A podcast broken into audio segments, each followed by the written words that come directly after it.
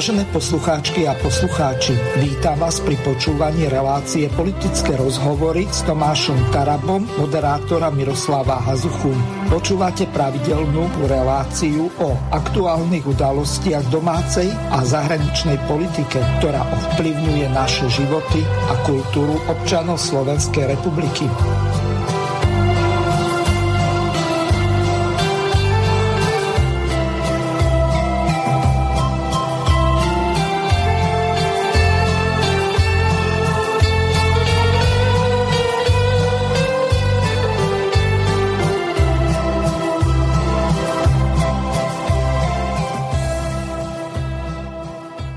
Vážení a milí poslucháči a poslucháčky, vítam vás pri počúvaní relácie politické rozhovory s Tomášom Tarabom, tak ako úvodný jingle nám to naznačil.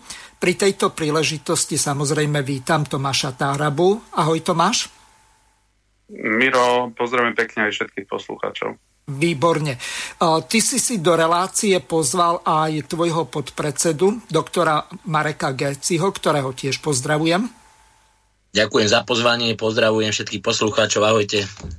Ak sa nám podarí e, to nejakým spôsobom sprevádzkovať, tak e, hosťom by mal byť aj ďalší poslanec Národnej rady Filip Kufa.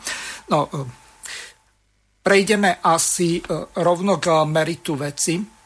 V parlamente napriek tomu, že pomaličky začína horková sezóna a končí jahodova, tak máte to tam dusno, horúco a jedno odvolávanie ide za druhým. Tomáš, čo považuješ za najdôležitejšie udalosti posledného jedného alebo dvoch týždňov dozadu?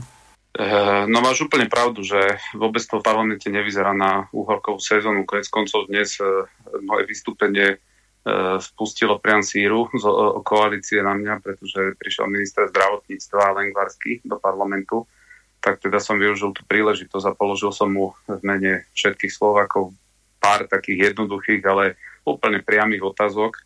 Veď počas relácie sa k tomu dostaneme a, a e, minister sa ani len nepostavil k mikrofónu, že by chcel odpovedať, takže e, to, je, to je veľa vravné. Druhá vec, jednoznačne najväčšou vecou, ktorá teraz v parlamente posledné týždne e, hýbe, je otázka e, podozrení, že na Slovensku e, tzv. proces e, spravodlivosti, nastavovania spravodlivosti je postavený na porušovaní práva, na ohýbaní práva, na vyfabrikovaní falošných obvinení voči ľuďom. A o to je to vážnejšie, že tieto podozrenia smerujú, že v núdzovom stave, v čase núdzového stavu malo uh, k týmto javom dochádzať. Uh, myslím si, že, myslím si, že občania musia absolútne spozorniť pri tejto veci, pretože ak by sa malo potvrdiť, že e, táto vláda si dovolila vlastne použiť e, e, bezpečnostné zložky voči svojim občanom, tak nejde o nič iné, iba o štátny terorizmus v prípade, že za týmto účelom jednoducho e, porušovali právo, porušovali ústavu, samotný ústavný súd. Som šokovaný, že rozhodol v prípade advokata Rybara, mhm. ktorého 20 mesiacov protizákonne držali vo väzbe, že slovenské orgány porušili e, dohovor o ľudských právach. To, takéto, myslím si, rozhodnutie sa za 30 rokov na Slovensku neudialo že by obvinil vlastne ústavný súd Slovenské vyšetrovacie orgány z porušovania dohovoru o ľudských právach. To sú, to sú veci, ktoré možno sme boli skôr zvyknutí niekde na africké krajiny. A to, čo je na tomto najstrašnejšie, že vlastne e, všetky tieto podozrenia do parlamentu priniesol riaditeľ SIS tejto koalície. To nepriniesla opozícia, to mhm. priniesla koalícia do parlamentu. A pravda nie je niekde medzi pravda je buď, že SIS e, si tieto veci, dajme tomu, vymyslela, potom bude treba rozpustiť SIS a dnes dôsledky, alebo pravdu má kompletne SIS a potom tie následky na túto vládu a na tých, ktorí sa toho zúčastňovali, musia byť úplne rovnaké. Takže, takže toto považujem dnes pre koalíciu za absolútne najväčší marazmus, pretože myslím si, že už neexistuje Slovak, ktorý by nevidel, že táto vláda je absolútne nekompetentná, že nie je schopná riadiť Slovensko, že rozvratili verejné financie tak ako žiadna vláda pred nimi. Včera tu bola šéfka Eurokomisie a s veľkou obeznosťou oznámili, že na Slovensku príde 6,5 miliardy z Európskej únii a teraz všetci počúvame a tešíme sa, že Slovensko to posunie divženie o 100 rokov dopredu. No lenže no Tomáš, vláda... tu treba úplne na rovinu povedať, že to nebude žiaden milodár ani Uršula von der Leyen e, to nedoniesla v nejakom obrovskom kufri, e, tie miliardy. No len, povedané len najmä, vieš, len, len najmä, najmä tomu chýba jedna základná logika a tá logika je tá, že táto vláda táto vláda Hegera a Igora Matoviča na Slovensku iba tento rok urobili sekeru 11 miliard. To znamená, minuli o 11 miliard viac, ako majú príjmy za Fica. Najhoršie obdobie bolo tak, že robili deficit 1 miliard ročne. Tí to urobili 11 miliard za jeden rok a minuli 7,5. Takže, takže aby sme sa vrátili k logike veci, kam nás môže posunúť tých 6,5 miliard z Európskej únie, keď iba tento rok už oni rozflakali 6,5 miliardy a to sme polke roka a druhý pol rok urobia ďalších 6 miliard. Takže nás to neposunie absolútne nikam. Nie je to žiadna záchrana, nie je to žiaden skok do neviem akého tisícročia a aj tie projekty všelijaké pofiderné, ktoré sa z toho budú financovať, jednoducho pôjdu ďaleko mimo ľudí a myslím si, že úplne takým najväčším bonmotom toho celého vládnutia tejto vlády je práve, ak teraz pôjdete na sme.sk, kliknete si, tak tam nájdete, že najväčším skokanom roka je firmička z ktorá zo 117 násobila svoj zisk. No nie je to krásne firmička z Trnavy, tam niekde v garáži sídli. A toto niekto povie, že, nie je, že to je koniec politiky e, našich ľudí, alebo ako to nazývali, ako vyhrali voľby. Mm-hmm. Proste firmičke 117 násobne zvýšili zisk na dodávaní testov, kvôli ktorým museli ľudia ohrozovať svoje zdravie, stať v tých dlhých radoch. A to ešte vyjde na povrch určite ak sa dostaneme presne k tým údajom, že ktorí všetko napojení ľudia na, na politikov vlastnili, alebo teda prenajímali tie, tie MOM, MOMky, kde 25 tisíc eur aj v týchto chvíľach ešte vyplace, keď tam absolútne nikto nestojí a, a už sa de facto netestuje. Mhm. No, ty si bol v jednej televízii, konkrétne sa jednalo o Šimkovičovej televíziu Slovan, kde ste riešili FOPA pani prezidentky eh, na Globseku alebo na zasadaní eh, NATO. Eh, prehrám to, čo, o čom ste sa tam rozprávali. Nie je to dlhé, je to asi na 3 minúty. A dobre by bolo, keby sme túto problematiku rozobrali. Dobre bude, ak sa zapojí do tohoto aj Marek, pretože on je právnik. Takže nech sa páči. Na to, pretože pani prezidentka už to, to, čo ona predviedla na samite ako prepáč, ešte do 1. júla môžeme takto rozprávať, mám taký, taký pekný... Myslím si, že môžeme hovoriť o tom aj, aj po 1. júli, lebo to, boli jej, to bol jej prejav, čiže my teda môžeme len interpretovať to, čo ona povedala. Teraz... Nemáš e, zvuk. Nie, nie. No, uh, viete, ona teda tento prejav mala v angličtine, však myslím, že 20 tisíc eur mesačne sa platí na jej uh, zdokonalenie angličtiny, tak prečítala tento prejav. No a v tomto prejave naša pani prezidentka povedala, že my sa máme podriadiť tým väčším štátom v rámci Európskej únie a v podstate tá suverenita Slovenska je niekde asi nepodstatná. Tak, ak dovolíš, poviem pár, pár slov. Zuzana si myslí, že EÚ by mala upraviť svoje pravidla tak, aby v zahraničnej politike nerozhodovala na základe zhody všetkých štátov. Podľa Čaputovej by Únia mala byť schopná konať, ak medzi členmi panuje široký konsenzus a za prijatie konkrétnych krokov alebo vyhlásenie je kvalifikovaná väčšina štátov. Toto je, toto je, veľ, toto je ve, veľmi opatrný, buďme v týchto vyjadreniach, ešte budem pokračovať. O tom, že EÚ by, by mala zrušiť právo veta pri zahraničnej politike, minulý týždeň hovoril aj nemecký minister Mas, Momentálne musia byť rozhodnutia prijaté jednomyselne, čo podľa masa spôsobuje, že Únia sa môže stať rukojemníkom jedného členského štátu. Veď ale toto bolo garantované na začiatku.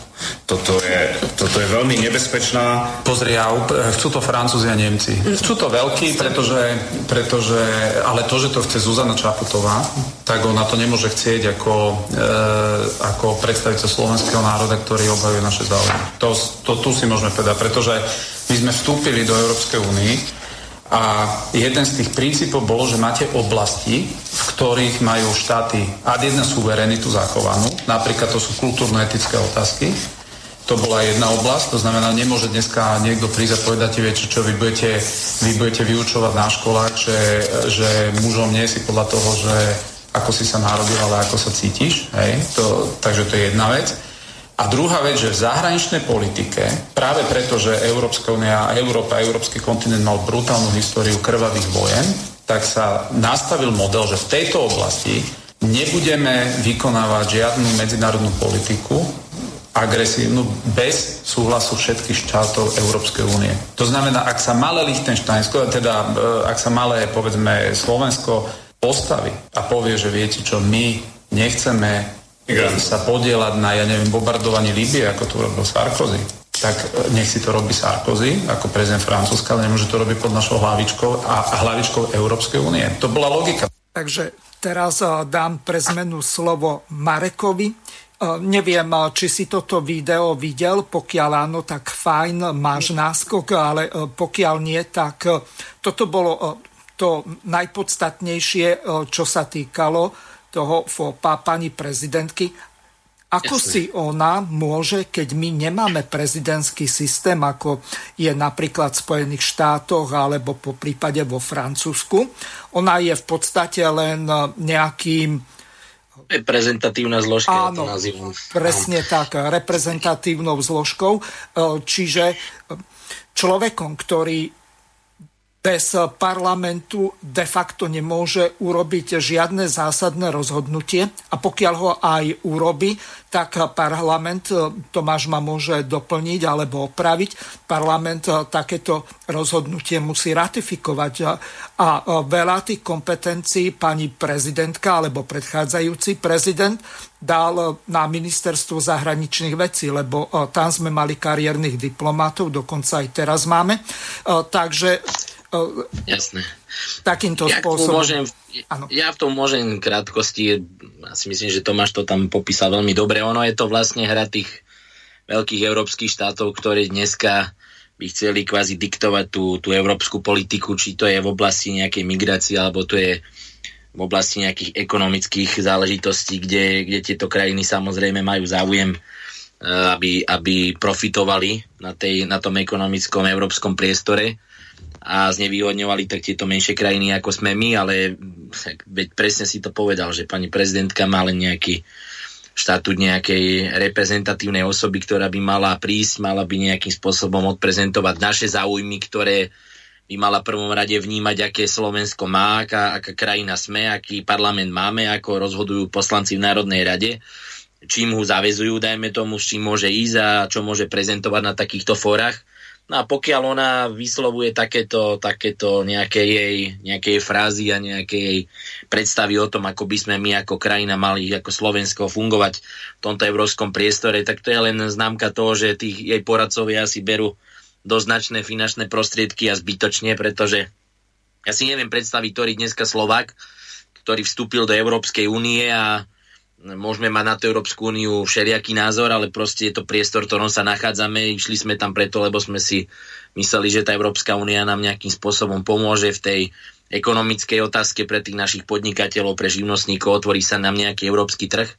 No a pokiaľ by sme mali v tomto európskom priestore my byť nejaký panačik, ktorý sa má niekde postaviť a napríklad nám tu Francúzi alebo Nemci povedia, že takto to bude, no tak potom to není Európska únia, do ktorej sme vstupovali a pani prezidentka by mala potom uvažovať nad tým, že koho prezidentkou teda na Slovensku je, či je prezidentkou nejakých zaujímavých e, skupín zo zahraničia, ktorí jej napísali nejakú až štvorku a tu prečítala v angličtine a možno aj nevedela, čo číta nakoniec, ja neviem, ja si to neviem vysvetliť, ale z tohto jej vystúpenia mi to tak prípada, pretože bez mandátu, aby niečo také povedala, alebo bez toho, že vnímam názory občanov, ktorí ma zvolili do tohto úradu, idem niekde a poviem nejakú takúto vetu, tak to si myslím, že to je veľké fopa z jej strany.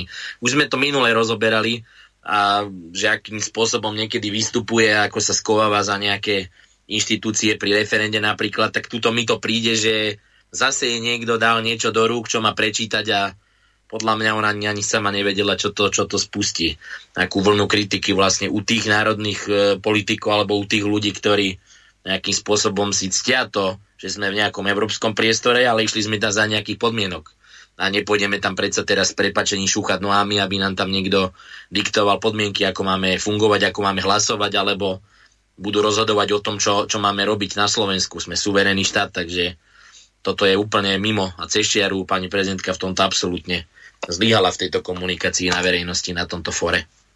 Mm-hmm. Tomáš, ty to ako vidíš?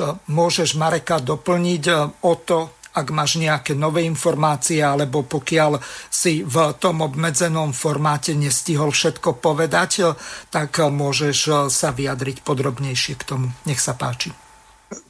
No pozri, my naozaj dnes máme oveľa väčšiu sílu, keď sme v Európskej únii a máme právo veta pri určitých otázkach a to sú najmä dve okruhy tém, ako som povedal, kultúrno-etické. To znamená, nemôže existovať nejaký teraz bruselský panačík, ktorý sem príde a povie, že vy budete vyučovať na školách e, vaše deti, že uh, oni nie sú dievčatá, chlapci, ale oni sa rozhodnú kedykoľvek v živote, že vlastne čím sú. A na toto my máme právo povedať, viete čo, ďakujeme za vaše názory, e, môžete sa vrátiť domov, odkiaľ ste prišli.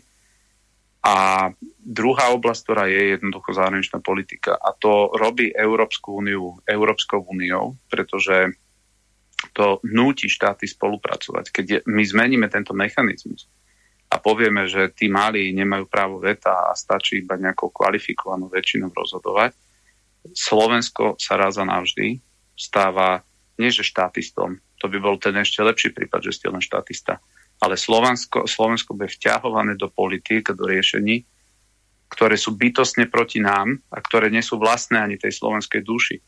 A toto je ten problém, že to nie je o tom, že viete, čo nás sa to netýka, ale práve, že sa nás to týka. Teraz si zoberte, ak oni dajú kvalifikovanú väčšinu pri imigračnej politike a teraz niekto rozhodne, pánačik v Bruseli s Merkelovou, že na Slovensko pôjde 100 tisíc ľudí, no tak my potom nebudeme sami môcť proti tomu nič povedať, pretože sa to kvalifikovanou väčšinou rozhodlo. To znamená, Zuzana Čaputová veľmi jasne ukázala, že nestojí na strane záujmu Slovenska, pretože toto si nedovolí povedať na plné ústa ani len, ani len predstaviteľ Môžeš eh, pokračovať ďalej, podarilo Môžeme. sa nám eh, spojiť eh, s Filipom, takže Filipa pozdravujem, je vo vysielaní.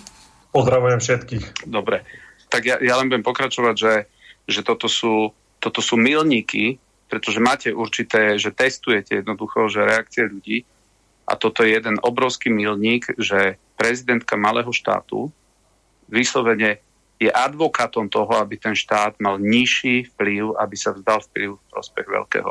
Toto nemôže jeden kompetentný pronárodný politik, ktorý obhajuje záujmy Slovenskej republiky ani len z úst vypustiť. Takže preto ja som otvorene povedal, že pred nami sú dve úlohy. Poprvé nielen, že hájiť jasne, už aj pred Zuzanou Čaputovou pozíciu Slovenska, že nie, my trváme na tom, aby sme mali právo veta, pretože to je Európska únia, do akej sme my vstupovali. To isté som dnes povedal lengvarskému ministrovi zdravotníctva v parlamente, keď eh, prišiel so zákonom o COVID pasoch a začali nám to tam prezentovať, že aká úžasná vec, že odteraz budeme ukazovať eh, COVID pasy na hraniciach a budeme mať slobodu slobodu pohybu a ja som sa ho pýtal, či sa počúva. Že či sa počúva, veď my sme vstúpili do Európskej únie, aby sme žiadne pasy nikde neukazovali. A oni dnes prídu a povedia vám, že nebudete ukazovať tie, tie štátne pasy, ale budete ukazovať COVID pasy. Zdravotnú dokumentáciu budete ukazovať. No, um, Tomáš, keď mienia takto... ísť touto cestou. Mhm. Dobre by bolo vysvetliť, my sme vstúpili aj do Európskej únie, ale zároveň sme aj v šengenskom priestore, kde nemusia byť ani členské štáty Európskej únie, napríklad aj Švajčiarsko je tam. A Švajčiari napríklad minulý týždeň mali referendum, kde sa proti tomu zelenému New Deal Green postavili, čiže tomu zelenému novému údelu. Čiže z tohoto hľadiska vyplýva, že my sme vstupovali, aby sme mali voľný pohyb e, osôb, tovaru, e, služieb a oni v podstate nám to obmedzujú tak, že okrem toho, že nebudeme potrebovať víza, nebudeme potrebovať pasy, e, budeme môcť cestovať s občianským preukazom, tak teraz toto všetko pada. Čiže tie slobody, ktoré mala zaručovať Európska únia a šengenský priestor, tak o tie de facto prichádzame. Rozumiem tomu správne? Uh, úplne správne tomu rozumieš a najmä vieš, kde je problém, ja som sa Lengvarského opýtal a máme video na svojom Facebooku, si to ľudia môžu v kľude pozrieť, lebo e, ne, nenašiel tú odvahu, aby mi odpovedal. Tam som sa opýtal na jednoduché veci. Ja som povedal, pán Lengvarsky, ja som za očko, ja som není, že antivaxer, ten typu, že ja spochybnem očkovanie ako také. Ja mám všetky tie, tie vakcíny, ktoré za komunistov nám dávali, ja som zaočkovaný na všetko, okrem covidu.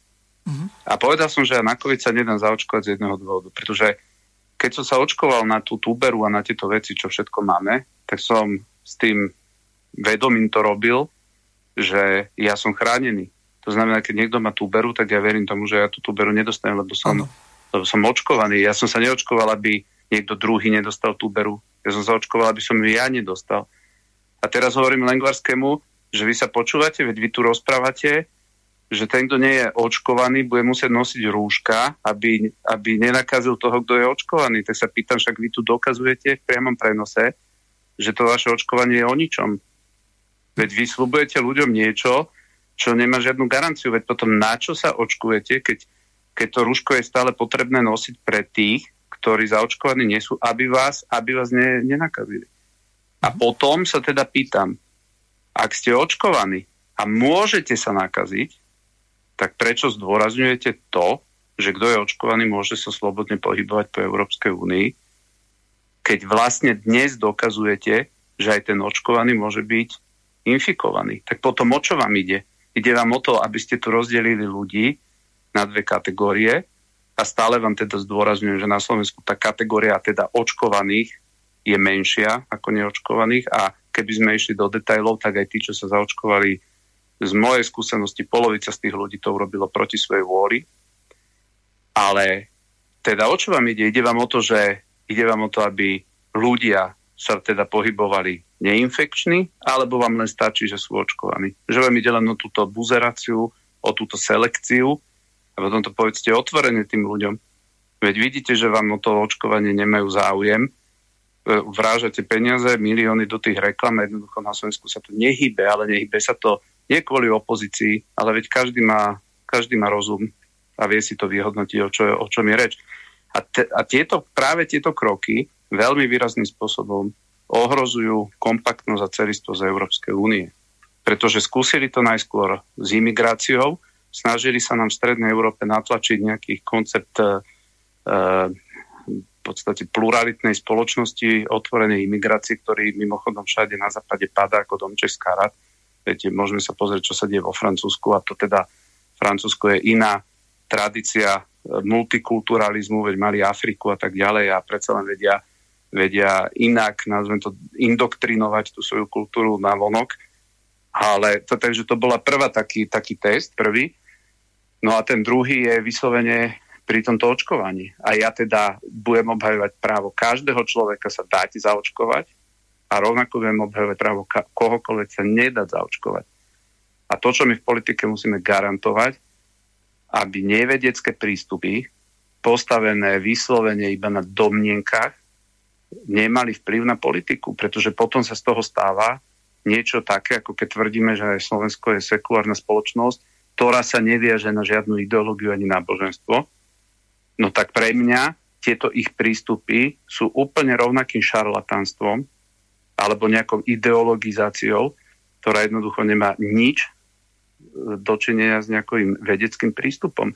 A tlačiť teraz a vydierať ľudí, že nebudete môcť cestovať a nebudete môcť toto a nebudete môcť tamto, to, to nemá dlhé trvanie. Jednoducho, jednoducho oni sami oslabujú len svoju inštitucionálnu pozíciu v spoločnosti a môžu tlačiť na pilu, koľko chcú, jednoducho neustoja to. Neustoja to a najbližšie voľby, to je jedno, kedy budú, budú o tom, aby sa na Slovensku raz a navždy urobil poriadok s tým. My sme demokratický štát, my rešpektujeme slobody ľudí a tu žiaden štát nemá právo segregovať ani deti, ani starých, ani dospelých, ani nikoho na základe toho, že si tu úzka skupina ľudí vytvorí nejakú teóriu domnienok a každý, kto ju odmieta prijať, tak ako si pamätáte, nedávno najväčší hoaxery boli všetci tí, ktorí rozprávali, že tento vírus nie je z netopiera, ale že unikol z laboratória. A dnes to rozprávajú najvyšší štátnici na západe. A ešte, ešte nedávno na Slovensku práve to bolo ukazovanie prstom, takže toto sú všetko tie skúsenosti, ktoré ja si myslím, že ľudia si zapamätajú a jednoducho, jednoducho nebudú to mať také, jak si myslia, jak si myslí Lengvarsky, že tu na nikoho nanúti nejaké povinné proste procedúry a tak ďalej. Jednoducho, jednoducho aj oni to cítia, preto sú z toho takí zlomení, je to cítiť, furt na nás apelujú opozícia, nech sa pridáme, pridáme, že tu ide o Slovensku a tak ďalej. Práve preto, že tu ide o Slovensku, práve preto, že tu ide o genetickú výbavu nášho národa, ja sa nebudem podpisovať o niečom, o čom ja viem, že nič neviem a o čom viem, že ani oni nič nevedia. Mm-hmm. Tomáš, ty si v tej istej relácii televízii Slovan povedal jednu veľmi dôležitú vec. Teraz si to prehráme. Nebudem ťa tlačiť k tomu, aby si povedal, že o koho sa jedná. Ja viem, možno aj tvoji kolegovia, že o koho sa jedná, ale z taktického hľadiska by bola hrubá chyba, ak by si o tom otvorene hovoril. Skrátka, teraz situácia na Slovensku je taká, že po týchto hrubých chybách, to sa nedá ani ináč nazvať, pani prezidentky, tak zrejme Neviem, akým spôsobom sa to bude dať urobiť, lebo tieto pronárodné síly a tzv. vlastenecké, tak e, to sú úplne rozbité, ale ty si e, tam mal jednu veľmi zaujímavú myšlienku, ktorá ma veľmi zaujala, tak e, si ju vypočujeme a potom to rozoberieme aj s našimi ďalšími hostiami. To ona tam nemá čo robiť. Pozri, je, je úloha, myslím si teraz nie, že opozície, je úloha Slovenska, aby vygenerovala do prezidentských volieb e, nejakú ženu. Mal, mala by to byť žena, nemal by to byť muž. Pretože e, myslím si, že ak teda ona hra s touto ženskou kartou, mal by proti nej hrať tiež niekto s tou ženskou kartou, mala by to byť nejaká úspešná právnička, ktorá dokázala, že bo, vie bojovať za práva a slobody ľudí a, ktorá vie jazyky, na rozdiel od nej, tým pádom nebude vedieť. Máš nejaký návrh? On, on hovorí o niekom konkrétnom. Ja mám, ale nepoviem to ešte. A, a nebude potrebovať 20 tisíc eur sa učí angličtinu, lebo bude vedieť cudzie jazyky a bude aj vizuálne zhľadná, takže ja si myslím, že toto... Ale je, to, to, to je zase nekrivdíme, ako, je... Je, je to taký... taký, taký... Nie, však práve preto hovorím, že bude, aby aj v tomto to bolo vyrovnané. Nepastovní ľudia nevadia, ale... ale... To, to, to, to, to znamená, že, že, toto bude, že, toto, že toto bude vlastne úloha pred, pred Slovenskom, ak máme tam pekný obrázok, ten pán vedľa našej pani prezidentky bez... Um, Nepočujú, jednoducho aj vie sa obliekať, občas vie niečo ale, pekne povedať, ale toto nepotrebujeme Slovensko v tejto dobe. Nepotrebujeme, ale napríklad ženy na ňu reagujú výborný prejav, krásne vlasy, nádherné šaty, ale to teda skôr chvália asi toho modného návrhára, ktorý sa teda snaží nájsť pre ňu to, to najlepšie, aby vyzerala naozaj veľmi dobre na tom pódiu. Ale skúsme hodnotiť no, ten, ten obsah toho, čo teda sa snaží povedať tým ľuďom, tak e, je, je to naozaj veľmi smutné, lebo ak to takto pôjde ďalej, my naozaj stratíme tú suverenitu. Takže Okrem toho, že pani prezidentka má rokov už dosť, včera oslávila 48. narodeniny, čím je aj takýmto spôsobom gratulujem, ale čo je dôležité je to, a teraz by som sa spýtal pre zmenu Mareka. Ako ty vlastne vnímaš to, že jednoducho táto žena sa zdiskreditovala? Aj keď je to pani prezidentka, máme mať určitú úctu k tomu úradu, ale zás Jasné. na druhej strane vidíme, že čo robí. Vieš čo, no. Mirko, ja ti poviem tak, e, ja mám úctu k ženám, ja mám rovnako úctu aj k nej, ale tak politika je o tom, že musíme si hovoriť nejaké tie veci otvorene, ako reálne sa odohrávajú, ako sa dejú a ja už od samého úvodu som vôbec nebol stotožnený s tým, že pani Čaputová by mala byť prezidentkou Slovenska, pretože vieme, z ktorej strany prišla. naše hodnotové nejaké základy politike sú zamerané a založené na nejakých určitých iných princípoch, na nejakých kresťanských konzervatívnych názoroch, čím samozrejme my nestaviame niekoho, kto má iný názor, že by sme ho mali nejakým spôsobom odsudzovať, to absolútne nie, to, to naopak, ale, ale už ten o to, o to počiatku, na začiatku, ako kandidovala, už mi to vôbec nesedelo, jej osoba aby, aby zastávala takúto funkciu pre progresívne Slovensko pre mňa neprekročiteľná hranica. Je to liberálna politika, ktorá je založená až na, na, tom, na takom sílenom už liberalizme a videli sme, že akým spôsobom poňali túto tému liberalizmu na Slovensku, kedy chceli byť e, 10 krát liberálnejší ako SAS a nehovoriac o rôznych témach, ktoré neustále sa podsúvajú do dneska z tejto strany. A už to bol pre mňa neprekonateľný nejaký, nejaký problém, keď som e, pozeral, že pani Čaputová kandiduje na prezidentku, plus tam tá skladka a všetky veci okolo toho. Na rozdiel, keď ešte ako právnik mám množstvo kolegov, ktorí presne poznali ten, e, ten, e, ten spor ohľadne tej skladky.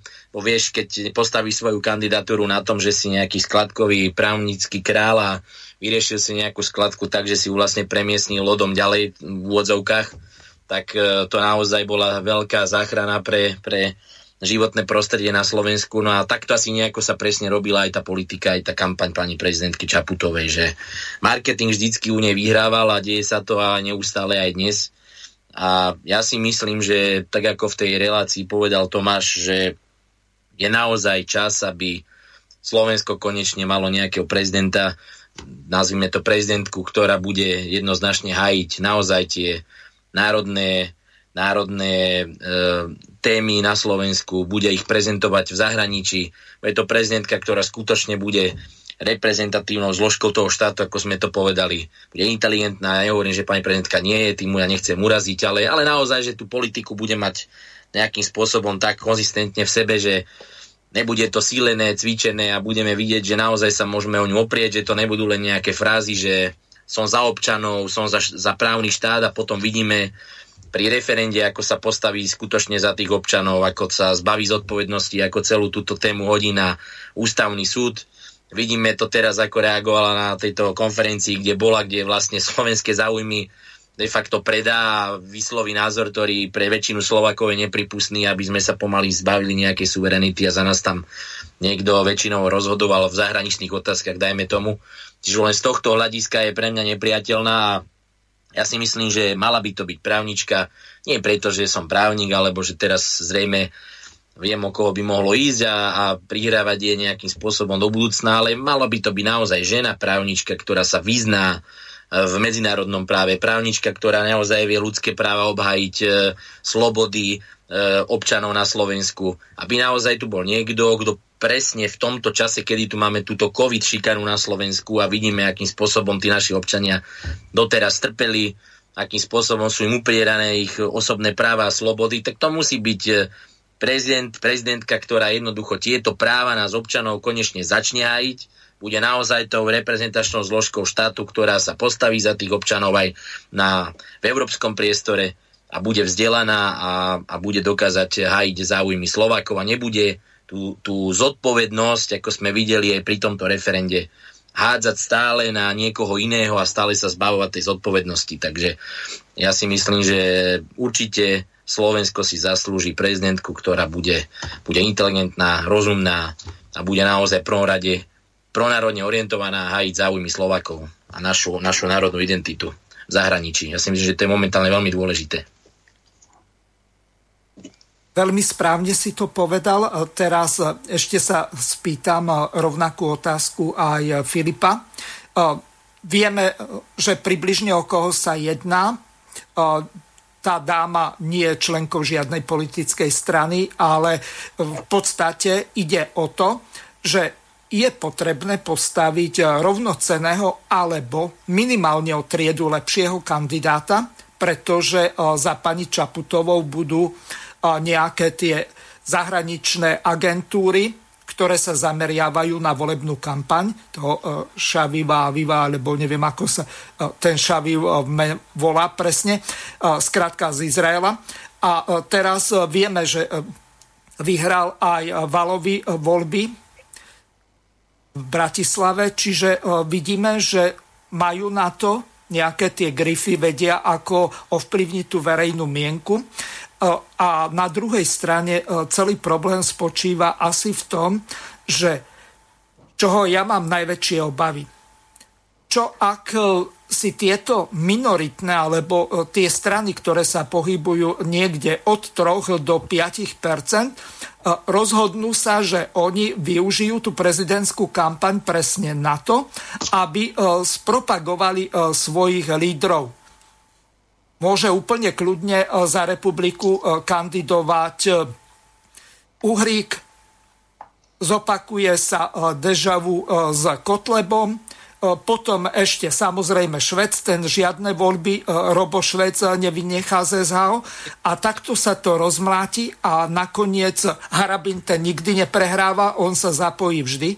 Čiže z tohoto hľadiska ja mám e, desné obavy, že keď aj sa urobí nejaká dohoda, ako bola urobená v roku 2018 v Istropolise, že národným kandidátom bude, bol v tom čase Štefan Harabin. Odhlasovali to tam všetci a nakoniec to nerešpektoval nikto. Čiže o, u týchto národniarov alebo tzv.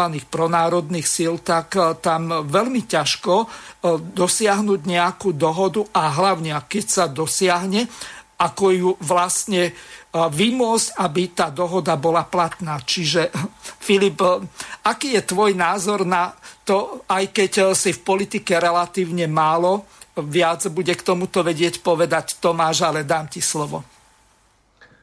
Ďakujem za slovo. Tak môj názor je taký, že môže mať tie obavy, že aj za tie malé uh, politické strany, tie 2-3%, že postavia teda nejakých kandidátov, to nevieme, nevieme vylúčiť. Uh, v podstate to bolo aj pri týchto posledných prezidentských voľbách.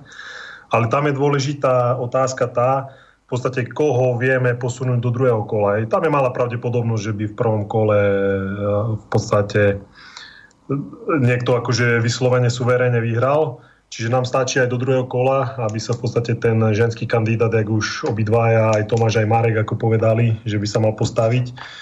No tie osobné ambície, no bohužiaľ videli sme to, videli sme to pri tých posledných prezidentských voľbách, ale myslím si, že aj ten výsledok, ktorý bol teraz, tak by mal byť pre nich mementom, a ja verím tomu, že nebudú teda rovnako zmýšľať, ako zmýšľali pri týchto posledných prezidentských voľbách, ale v podstate daj, teda dokážeme sa zjednotiť, aby sme postavili naozaj silného protikandidáta, alebo lepšie povedané silnú protikandidátku v tých prezidentských voľbách. Mm-hmm. Tomáš, e, teraz e, môžeš e, dokončiť ty. Z toho dôvodu, že tvojim kolegom som dal slovo skôr, lebo ty si sa k tejto veci vyjadril, ale skôr skús reagovať na tú otázku, ktorú som položil Filipovi.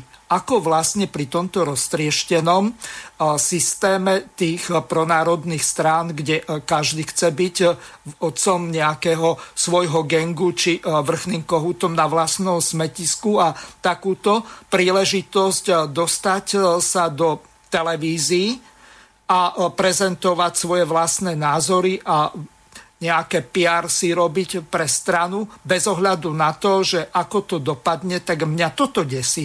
Ty takéto obavy nemáš?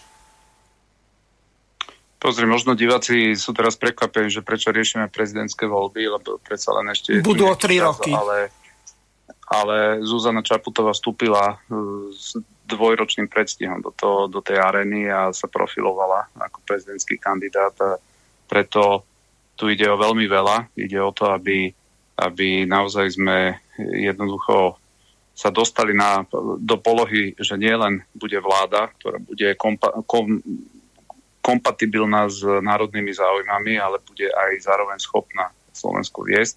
A na druhej strane je veľmi dôležité, aby aj na prezidentskom paláci bola osoba, ktorá po ad jedna ten národ bude vedieť zjednotiť, pretože tá fragmentácia je tu neskutočná a za práve túto fragmentáciu môže aj Zuzana Čaputová, pretože v tých zlomových momentoch strčila hlavu do piesku, nepostavila sa za ľudí. Keď tu robili manévre, ako veľ, vrchná veliteľka ozbrojených síl nepovedala, že toto z armádou tu robiť nebudete na občanoch. A teraz e, robí všetko preto, aby to referendum nebolo. Robí všetko preto, To hovorím uh, ako, ako poslanec, ktorý sa nemá problém rozprávať aj s, s koaličnými poslancami a ten, ten odkaz, že ona to dala na ten ústavný súd, nie je v tom duchu, aby, aby ona zistila alebo dostala odpoveď na to, že áno, Slovenská republika je majetkom občanov Slovenskej republiky a áno, občan Slovenskej republiky má právo nielen voliť, ale aj odvolávať politikov. Ja si myslím, že toto vie úplne každý. Toto je aj malé dieťa, to je logika demokracie a keď to ona nevie, tak tam nemá čo robiť. A keď to vie a používa ústavný súd iba nejakú zástierku, aby sa nemuseli politici postaviť pred ľudí a povedať, viete čo, my sme tak strašne chceli, ale ústavný súd to zabránil, to referendum. Tak práve toto sú tie okamy, kde sa ona ukázala, že kde stojí a už úplne, že cez je tento atak na nezávislosť Slovenska v rámci Európskej únie v oblasti zahraničnej politiky. Takže, takže preto pozri, máš skupinu národných politikov, teda, ktorí samozrejme neodolajú tomu pokušeniu, že, že pôjdu tam niekde agitovať a ja neviem, e, zrejme niektorým to dáva nejaký pocit dôležitosti, keď dostanú nejaké krúžky. Ja si myslím, že tu treba sa normálne prezieravo tomu postaviť a na Slovensku je veľmi silný kandidát. Ja osobne si myslím, že aj keď nechcem, aby to vyzeralo sexisticky, že by to nemohol byť muž, ale myslím si, že ak by bola žena, ktorá ktorá bude dôstojne a kompetentne sa vedieť postaviť do toho boja, tak by mali všetci e, skôr vytvoriť predpoklad, aby, aby e, do toho táto osoba mohla ísť.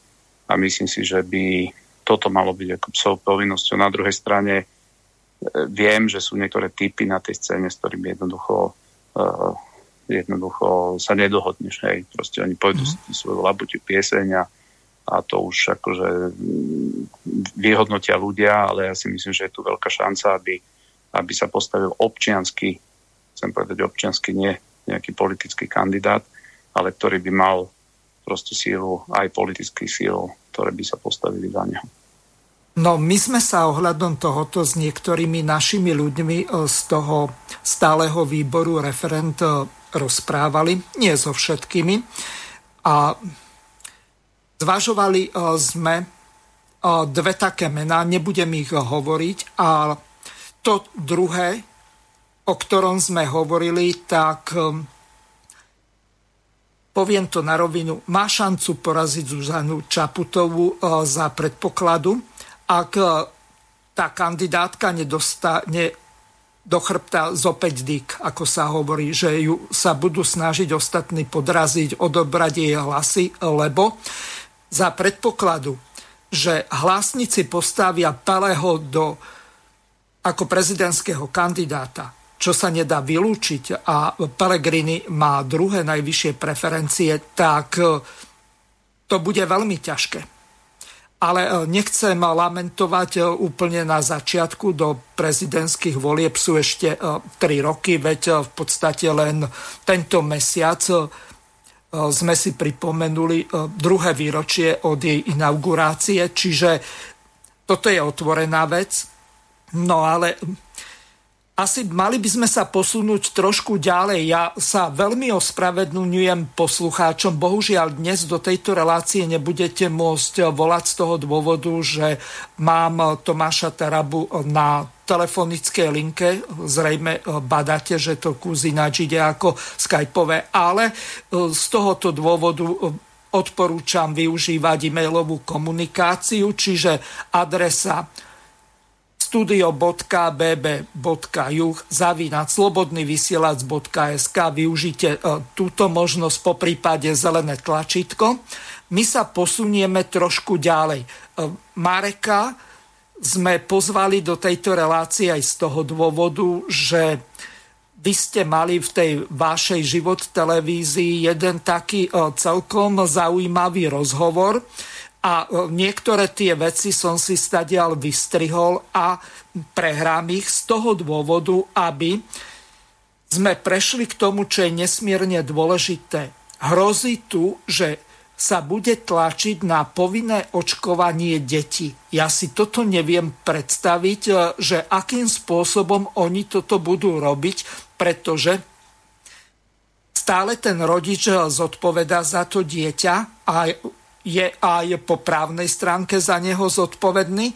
Takže toto s Marekom Gecim rozoberieme dosť podrobne, aká je vlastne tá šanca ubrániť sa proti tomu očkovaniu, E, takým spôsobom, že sa bude robiť buď priamo na školách alebo cez detských lekárov. Čiže tá ukážka z teatrojky, kde bola hromada odborníkov, ktorí dohromady nepovedali nič, alebo aspoň povedali to, e, že je to veľmi rozpačité, tak si to vypočujeme. Veľmi často sa hovorí o kolektívnej imunite. Aké percento potrebujeme dosiahnuť? Potrebujeme zaočkovať zhruba 70% populácie.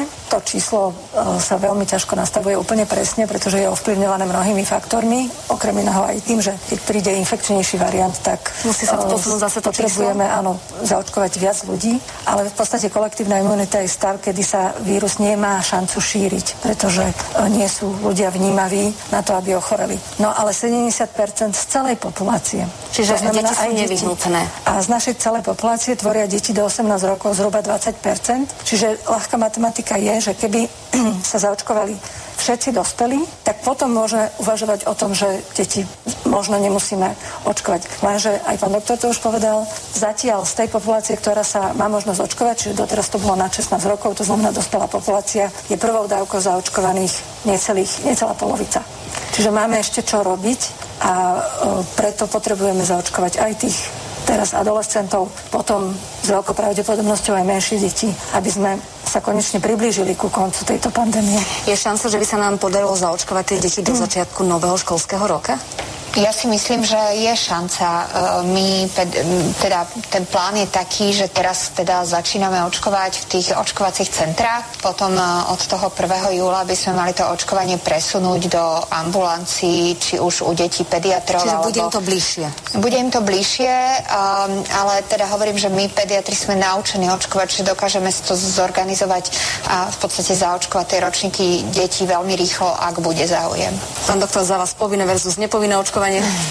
Uh, ono e, zaviesť očkovanie proti ochoreniu COVID-19 ako, alebo spraviť ho povinným bol určite veľmi nepopulárny krok. E, preto e, naozaj si nemyslím, že e, naša vláda by sa m, preto rozhodla nejak izolovane, ale určite by to bolo v rámci odpovede e, väčšiny európskych krajín. Hej. E, samozrejme u nás bude situácia asi trochu iná, keďže my máme tú ochotu očkovať, e, očkovať sa ďaleko menšiu ako, ako západné európske krajiny, uh, ale samozrejme verím, že táto varianta si je na stole. Aby sme už túto nočnú moru naozaj definitívne hodili za hlavu, tak budeme potrebovať uh, naozaj to, aby sme mali imunných čo najviac ľudí. Čo najviac ľudí. Ťažko povedať, aká bude tá hranica kolektívnej imunity. Je možné, že ju nikdy nedosiahneme. Uh, je možné, že sa jej ani nepriblížime. Možno niečo také ako kolektívna imunita pri ochorení COVID-19 ani nefunguje. To zatiaľ nevieme. Takže nakoniec ani nevieme, že či vôbec nejaká kolektívna imunita pri COVID-19 funguje alebo nefunguje. Tak e, potom prečo vlastne tlačiť na tie deti, e, ktoré sú veľmi zraniteľné v ich veku a navyše za ne zodpovedajú ich rodičia. Čiže e, Marek, e, ty si právnik, e, venuje sa tejto problematike, tak by bolo dobre, keby si našim poslucháčom poradil, čo za daných okolností sa dá robiť, ak sa bude na tých rodičov tlačiť. Ja to zoberiem trošku hneď aj tak od podlahy, aby som to vlastne tak obširnejšie vysvetlil a ľudí dostal do obrazu, že akým tempom vlastne to tu celé toto očkovanie detí začína sa prezentovať a ako to prebieha. Není to ani tak dávno, čo sme stali, veď bol tam aj Tomáš, boli sme na, na tom uh, veľmi veľkom proteste, kde bolo cez 5 tisíc ľudí minimálne pred prezidentským palacom, kde som načal na začiatku túto tému, to bola ešte téma, ktorá ešte len lietala niekde vo vzduchu, ešte to nebolo ani potvrdené a prichádzali tieto informácie, že Európska lieková agentúra plánuje schváliť jednu, jednu vakcínu jednej nemenovanej spoločnosti, kde by sa mali začať očkovať e, deti od 12 rokov. A túto informáciu som tam tým ľuďom na tom námestí povedal a boli veľmi znepokojení. A vieš si predstaviť, že v tom čase, keď tam boli nejakí tí nastrčení všelijakí tí človečikovia medzi tými ľuďmi, ktorí nás tam pozerali a sledovali, že čo tam hovoríme, tí z tej vládnej koalície, alebo tí, tí takí malí eštebáci, ja nazývam ich niektorých, tak e, určite nás hneď začali označovať ako nejakí oxery, čo to tam ten geci, ten právnik rozpráva, prečo poburuje ľudí, prečo možno zavádza tých ľudí a neprešlo ani niekoľko dní a pán minister zdravotníctva to normálne s ľahkosťou v hlase prezentoval, že onedlho spustíme očkovanie detí, budú sa môcť hlásiť do čakárne a jednoducho toto očkovanie na Slovensku bude realitou. A treba si ale povedať e, zo pár nejakých takých základných e, faktov, ktoré ja sa pýtam ako človek, ako otec, som, e, som otcom 10-ročnej cery, moji tuto kolegovia, ktorí sú v relácii, majú taktiež deti.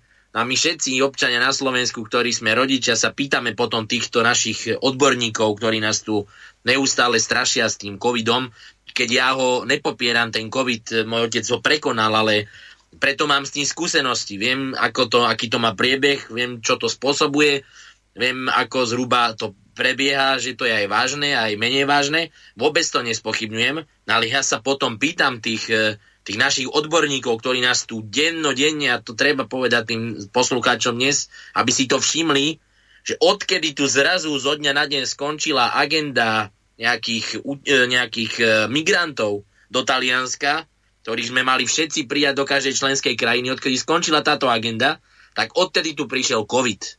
Odtedy ako keby zmizli migranti, zmizla všetká iná, všetok iný problém Európskej únie a vznikol COVID.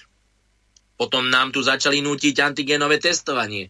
Začali nám tu nútiť e, PCR testovanie obmedzovanie našich práv a slobod. A teraz tu prichádza očkovanie dospelých, to už prebieha a keď nič nepomáha už tej agende, tak nás treba jednoducho zatlačiť do toho očkovania tých malých detí. Ale ja sa pýtam týchto odborníkov keď my tu teda máme vytvoriť nejakú kolektívnu imunitu a stále nám je tu podsúvané, myslím, že to pani Pražinová, ja by som neskomolil je meno, to tam hovorila v tom príspevku, že potrebujeme vytvoriť cez 70% nejakú imunitu, aby sme e, zaočkovanosť, aby sme tu vytvorili kolektívnu imunitu. Tak ja sa pýtam potom aj tejto odborníčky, kde nám zmizol ten COVID teraz? Prečo je v lete stav, aký je? Prečo nám klesli teda tie tie, tie pozitívne výsledky na, na COVID, prečo nám klesajú počty tých nakazených ľudí, prečo nám teda klesajú počty ľudí, ktorí sú v nemocniciach, keď nemáme tú kolektívnu imunitu podľa týchto odborníkov vytvorenú, nemáme tu preočkovaní tých Slovákov, tie naše deti chodia už všetky do tých škôl a tu si treba povedať, že kde potom zmizol ten COVID? Veď není sme preočkovaní. Veď tá imunita podľa nich, tá kolektívna imunita tu na Slovensku není. Tak ja sa potom pýtam opäť týchto lekárov, ako môže nejaký odborník mne ako človeku, ktorý má 10-ročnú dceru, ma presvedčiť o tom, že oni už dnes vedia, že tu príde tretia, vlta, tretia, tretia vlna s nejakým delta e, vírusom, nejakou mutáciou na COVID. A keď sa naše deti nedajú zaočkovať, tak my tu nevytvoríme teraz kolektívnu imunitu a všetci v septembri budú musieť byť doma a perlička pani Prokopová, pani, pani pediatrička to zase na plné ústa povie, že keď že zaočkované deti budú mať tú výhodu, že nebudú musieť nosiť napríklad rúška. No tak ja sa potom pýtam, koho idú chrániť, koho idú chrániť títo odborníci v odzovkách, keď niekto sa dá zaočkovať proti tomu covidu, tak ten s tým covidom, to rúško nosi, ten zaočkovaný na ten covid to rúško nosiť nebude, áno, a ten s tým, ten, ten, ktorý nie je zaočkovaný, tento rúško nosiť bude musieť a ja sa potom pýtam, koho nakazí. Toho zaočkovaného nakazí. Ten, ten, to dieťa, ten človek, veď to je, to, to je úplne, tá ich logika niekedy to až zastavuje rozum. A potom ďalší fakt, a povedzme si čísla, pretože tu neustále médiá, títo odborníci prezentujú, že musíme vytvoriť kolektívnu imunitu, zasiahne nás tu tretia vlna, bude to niečo katastrofálne. Tak ja mám také čísla z februára a hovorím teraz o číslach E, medzi deťmi na školách. Tak nejakých 74 pozitívnych testov vzniklo z celého Slovenska za mesiac február, keď sme zobrali do úvahy len materské školy, deti, ktoré naštevovali materské školy. To je to hrozné číslo. Áno, to sú deti, ktoré boli nakazené covidom. Malo, by, malo ich byť 74 počet. Na základných školách to malo byť v tom istom období e, nejakých 148 alebo 149 pozitívnych výsledkov na základných školách v rámci celej Slovenskej republiky. Tak ja sa pýtam, keď máme takéto čísla v celku v globále na Slovensku, na COVID absolútne ustúpil. Nemáme teda podľa nich vytvorenú tú kolektívnu imunitu, ktorú potrebujeme. Podľa nich, podľa týchto odborníkov. K čomu nútia nás, bežných ľudí, bežných občanov, aby sme sa dávali ako dospelí ľudia očkovať? Čomu nútia naše deti a podmienujú už dnes nástup do škôl, aby sa museli dať očkovať? Nesme není podľa nich zaočkovaní, nemáme tú kolektívnu imunitu a COVID nám mizne. Tak ja sa pýtam, prečo táto neskutočná agenda očkovacia sa takýmto štýlom tlačí na Slovensku, zastrašujú sa tu ľudia, permanentne už na bežiacom páse sa tu obmedzujú práva a slobody občanov, či to je nastup na pracovisko, či to je podmienovanie nejakých, nejak návštev nejakých táborov. E, robíme zdarma COVID pomoc pre, pre občanov na Slovensku. Rozoberáme tam presne aj túto problematiku, kde ľudia nám posielajú podnety, ako ich zamestnávateľia obmedzujú nastup na pracovisko, napríklad. Ako im už teraz podsúvajú dotazníky, kde, kde sa informujú, že či sa dajú zaočkovať. Už informujú zdravotníckých zamestnancov. Dnes mi prišiel mail, kde je zúfala mama, kto, mamička, ktorá pracuje e, ako zdravotná sestra, je samoživiteľka a už má informácie, kde jej zamestnávateľ sa jej Samozrejme, že to neurobi oficiálne, ale nepriamo už upozorňuje na to, že ak sa nedá zaočkovať od septembra, tak jej hrozí, že jednoducho pôjde na neplatené voľno, alebo je dokonca budú hroziť výpovedou. Nehovoriac o tom, že naše deti, to sa hovorí reálne a otvorene, v prípade, že nebudú zaočkované v septembri, tak im môže hrošiť znovu distančné vzdelávanie. No ja sa potom pýtam, na čo tu máme tú ústavu, čo to je pre našich politikov, pre našich odborníkov. To je trhací kalendár? Nejaké ústavné práva na Slovensku skutočne neplatia? Hovorili sme tu o covid pasoch. Schengenský priestor už neplatí pre Európsku úniu? to skutočne už my nadsadzujeme nejaké osobné agendy nejakých, e, nejakých politických lídrov v Európskej únii nad naše vlastné osobné záujmy Slovenskej republiky. To je, to je niečo neuveriteľné. A teraz si zoberme základnú pointu celého tohoto očkovania. Pre divákov, posluchačov treba povedať. Očkovanie na COVID-19 na Slovensku nie je zaradené medzi povinné očkovacie látky. Čiže to je na bázi dobrovoľnosti, tak ja sa potom pýtam na základe akého práva, na základe akých právnych noriem nás dnes naši politici, naši odborníci nútia do toho, aby sme my dávali očkovať svoje deti alebo nás samých. Ja takisto, tak povedal Tomáš, ja nikomu nebránim v tom, že keď je o tom presvedčený a chce sa dať zaočkovať, ja hovorím, nech mu je umožnené, nech je zaočkovaný, nech si dokonca vyberie vakcínu, ktorú chce a nie, že niekto nám nalinajkuje zase, že od 50 do 80 rokov musíš byť takou vakcináciou, vakcinačnou látkou. Od 20 do 40 takou. To je čo zase za hlúposť? To je aké zase kastovanie spoločnosti, že pre toho má byť dobrá taká, pre toho má byť dobrá taká, pretože keď bude niekto starší, tak tomu už môžeme dať pichnúť aj AstraZeneca, veď tomu to nevadí, keď dostane tú emboliu, dajme tomu. To hovorím v úvodzovkách. To je niečo neskutočné. No a to riešenie, že ako to teda ideme spoločne riešiť. My sme vyhodili na tej stránke COVID pomoci, kde pomáhame ľuďom v týchto, v týchto otázkach eh, ohľadne covidu. Jedná sa o ekonomické problémy týchto ľudí, podnikateľov, ktorí skutočne nevedia už kade sa obrátiť, kde ísť tak im pomáhame, nasmerujeme ich, ako sa môžu brániť voči tejto štátnej mašinérii. A rozšírili sme tieto naše služby zdarma aj o to, že ľudia už e, v priebehu nejakých troch týždňov, a je tam neskutočné množstvo žiadostí, nám posielajú informáciu, kde, kde pošlu svoje osobné údaje, adresu, jednoducho vyjadria nejaký nesúhlas s tým, že oni nesúhlasia, aby ich deti boli v septembri nejakým spôsobom podmienované na dochádzke do škôl, ak nebudú zaočkovaní. No a postup bude následovný. V prípade, že to, lebo to sa dozvieme pred e, začiatkom školského roka určite včas, pretože táto mašinéria vidíme, že neskutočne valcuje a bude to určite z jedna podmienok, to som o tom e, bytosne presvedčený, tak týmto ľuďom automaticky budeme posielať návrhy e, žaloby, ktorá bude nasmerovaná na konkrétne osoby, kde ľudia budú môcť podávať žaloby na, na konkrétnych ľudí, ktorí sú zodpovední za to, čo sa momentálne na Slovensku deje. bude to zacielené presne tak, aby tí ľudia sa mohli brániť voči tomu, že ich deti by nemali, dajme tomu, nastúpiť septembri do škôl, pretože to, čo sa rozputalo, je niečo nehorázne a ja si myslím, že naše deti je tá posledná hranica, ten posledný bod, kde ešte by sme sa ako Slováci, ako národ mali naozaj nechať zatlačiť do nejakého, do nejakého kúta. Viete, tam je, je tam veľa možností, ako sa obhajovať voči, voči takýmto krokom štátu.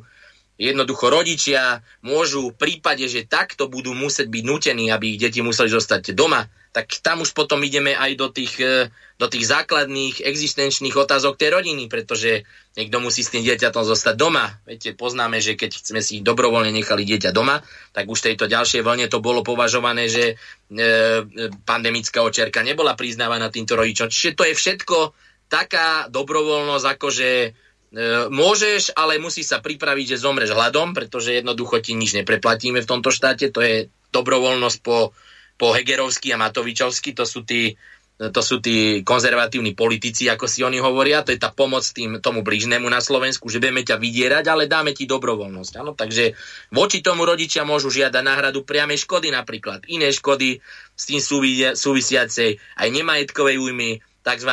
satisfakčnú žalobu proti štátu za nezákonný postup napríklad. Toto sa tu vôbec neprezentuje v médiách. Tu je iba nejaká nalinajkovaná mašinéria, keď sa nedáš očkovať, nebudeš cestovať do zahraničia, tvoje dieťa nebude chodiť možno do školy, ale je to tvoja dobrovoľnosť. Takže my, ako strana život, ako ľudia, ako rodičia jednoducho budeme bojovať, my túto právnu pomoc týmto ľuďom poskytujeme zadarmo, Vieš, my sme sa nezobudili ako nejaké iné politické teraz opozičné strany, určite mnohí budú vedieť, o kom hovorím, že teraz idú bojovať za naše deti, doteraz túto problematiku, túto agendu asi nevnímali, teraz vybehujú všetci ako huby po daždi, títo, títo odborníci a hajiči zaujímov detí a, a, a občanov, ale tak my sme radi, lebo iba ukazujeme, že robíme dobrú robotu a že sme naštartovali možno aj iných právnikov a iných politikov konečne, že sa začnú zaujímať o Slovakov, o ich záujmy a o to, že sú im tu permanentne už dlhodobo porušované osobné práva slobody na Slovensku. Takže voči tomu to budem bojovať. Ľudia vedia, kde sa môžu obrátiť a naša strana ja osobne ako právnik jednoznačne a moja, moje, moje kolegyne, ktoré mi v tomto veľmi intenzívne pomáhajú, som mi za to veľmi vďačný, pretože to robia zadarmo a na úkor svojej, svojho komfortu e, rodinného, kde, kde naozaj vybavujú tieto žiadnosti nepetržíte už skoro, tak, tak e, budeme sa maximálne snažiť týmto ľuďom pomôcť v tejto, v tejto COVID mašinérii, jak to nazývam. Marek, e, od poslucháčky Alenky prišla otázka. Konkrétne e, píše toto. Pán Geci, prečo nie sú na kúpaliskách povinné rúška alebo respirátory, ale v obchodoch a v prostriedkoch hromadnej dopravy áno? to sa pri vode COVID-19 nešíri, alebo čom je vlastne problém?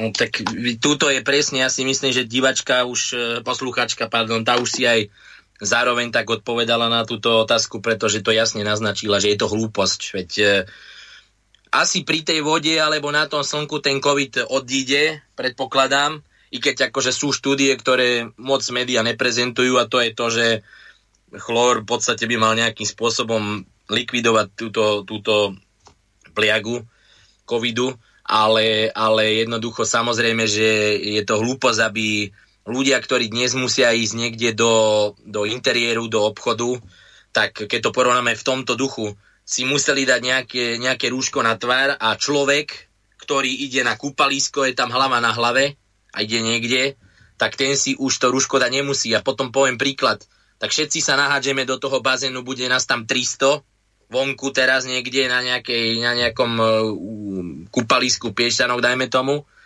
A všetci si to rúško dáme dole, budeme tam logať tú vodu, deti sa nám tam aj vycikajú niektoré malé, trojročné, všetci sa tam vykúpeme, pôjdeme von a zase si dáme na tom lehatku potom niekde vonku o 100 metrov už za zónou, že to nebude kúpalisko, si dáme zase rúško. No, tak veď to je, to je niečo neuveriteľné, veď to, to nemá logiku.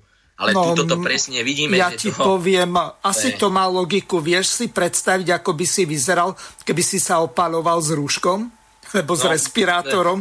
Budeš prekvapený, ale videl som takého jedného človeka, nie s rúškom, ale jednu takú mamičku som videl, ktorá sa kúpala v jednom uzat, uzatvorenom bazéne a mala normálne na sebe to papierové chirurgické ruško, tak ona to poňala už tak zodpovedne a hovorím, že Matovičov volič to bol jednoznačný.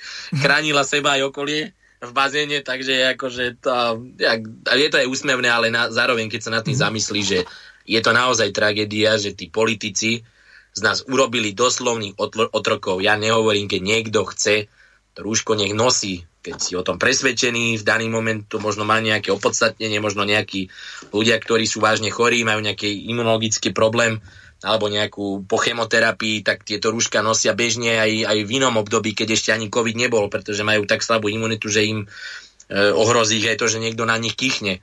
No ale keď nás niekto buzeruje, jednoducho nám to dáva príkazom a, a sú to nezmyselné opatrenia, tak tí ľudia už musia sami vidieť a niečo s tým urobiť a postaviť sa proti tomu, pretože predsa je to nezmysel, aby som v obchode išiel si kúpiť rožky a musel som mať rúško a potom sa postavím vonku niekde na kúpalisko, kde bude na, na hlava na hlave 350 ľudí, tam, tam má pomaly na mňa logať vodu a, a to je v poriadku. Ale tu vidíme, že to nemá logiku. Absolútne. Zrejme Tomášovi Tarabovi prišla e, ďalšia otázka, aj keď e, poslucháč Kamil to priamo jemu neadresuje, ale dobre by bolo, keby Tomáš e, odpovedal. Dobrý deň. Rád by som sa spýtal, kedy sa vaša strana rozhýbe v oblasti marketingu. V mojej bubline sa nachádza veľa ľudí, ktorí sa o politiku zaujímajú. Ale pojmy život, Taraba, KDŽP sú im cudzie. Už som sa raz v tejto relácii e, vyjadril, a že neurobím tú istú chybu, ako pri strane vlast.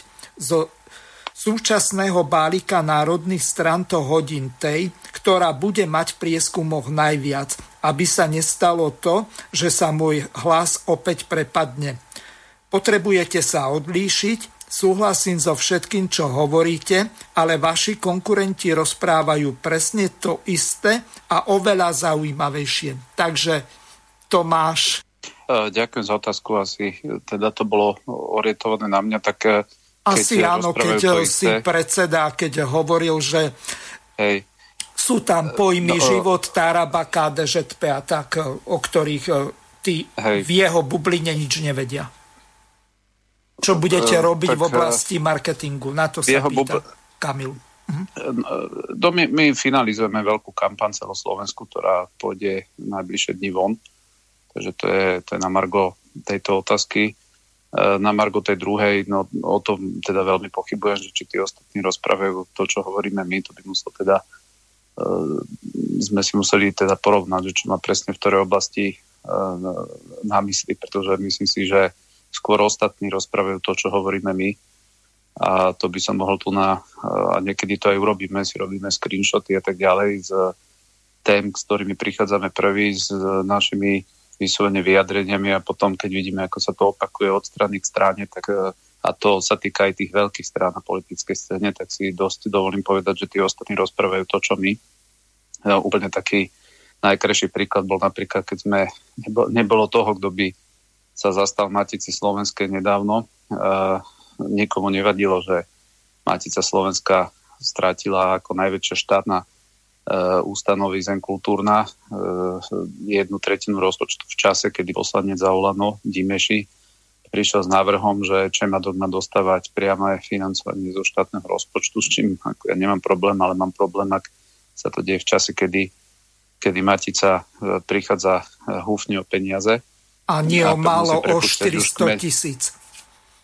A už, a už musí prepušťať kmeňových ľudí. No a nebolo toho politika, ktorý by sa toho zastal, tak sme to začali otvárať my a zrazu to teraz také pekné bolo, lebo bolo výročie Matice, teda v podstate deklar memoranda národa slovenského, no a zrazu sa tam stretla celá plejada politikov, ktorí len opakovali to, čo už sme vlastne dotiahli my a som aj rád, že tam boli aj ľudia z 8 rodiny, ktorí teda prislúbili, že táto vec sa vyrieši v krátkej budúcnosti. E, neviem, či má na mysli to, že my sme boli jediní, ktorí prišli s návrhom, aby sa napríklad znižili platy poslancom. To bol návrh, ktorý som vtedy ja presadil ešte na klube, kde sme boli. E,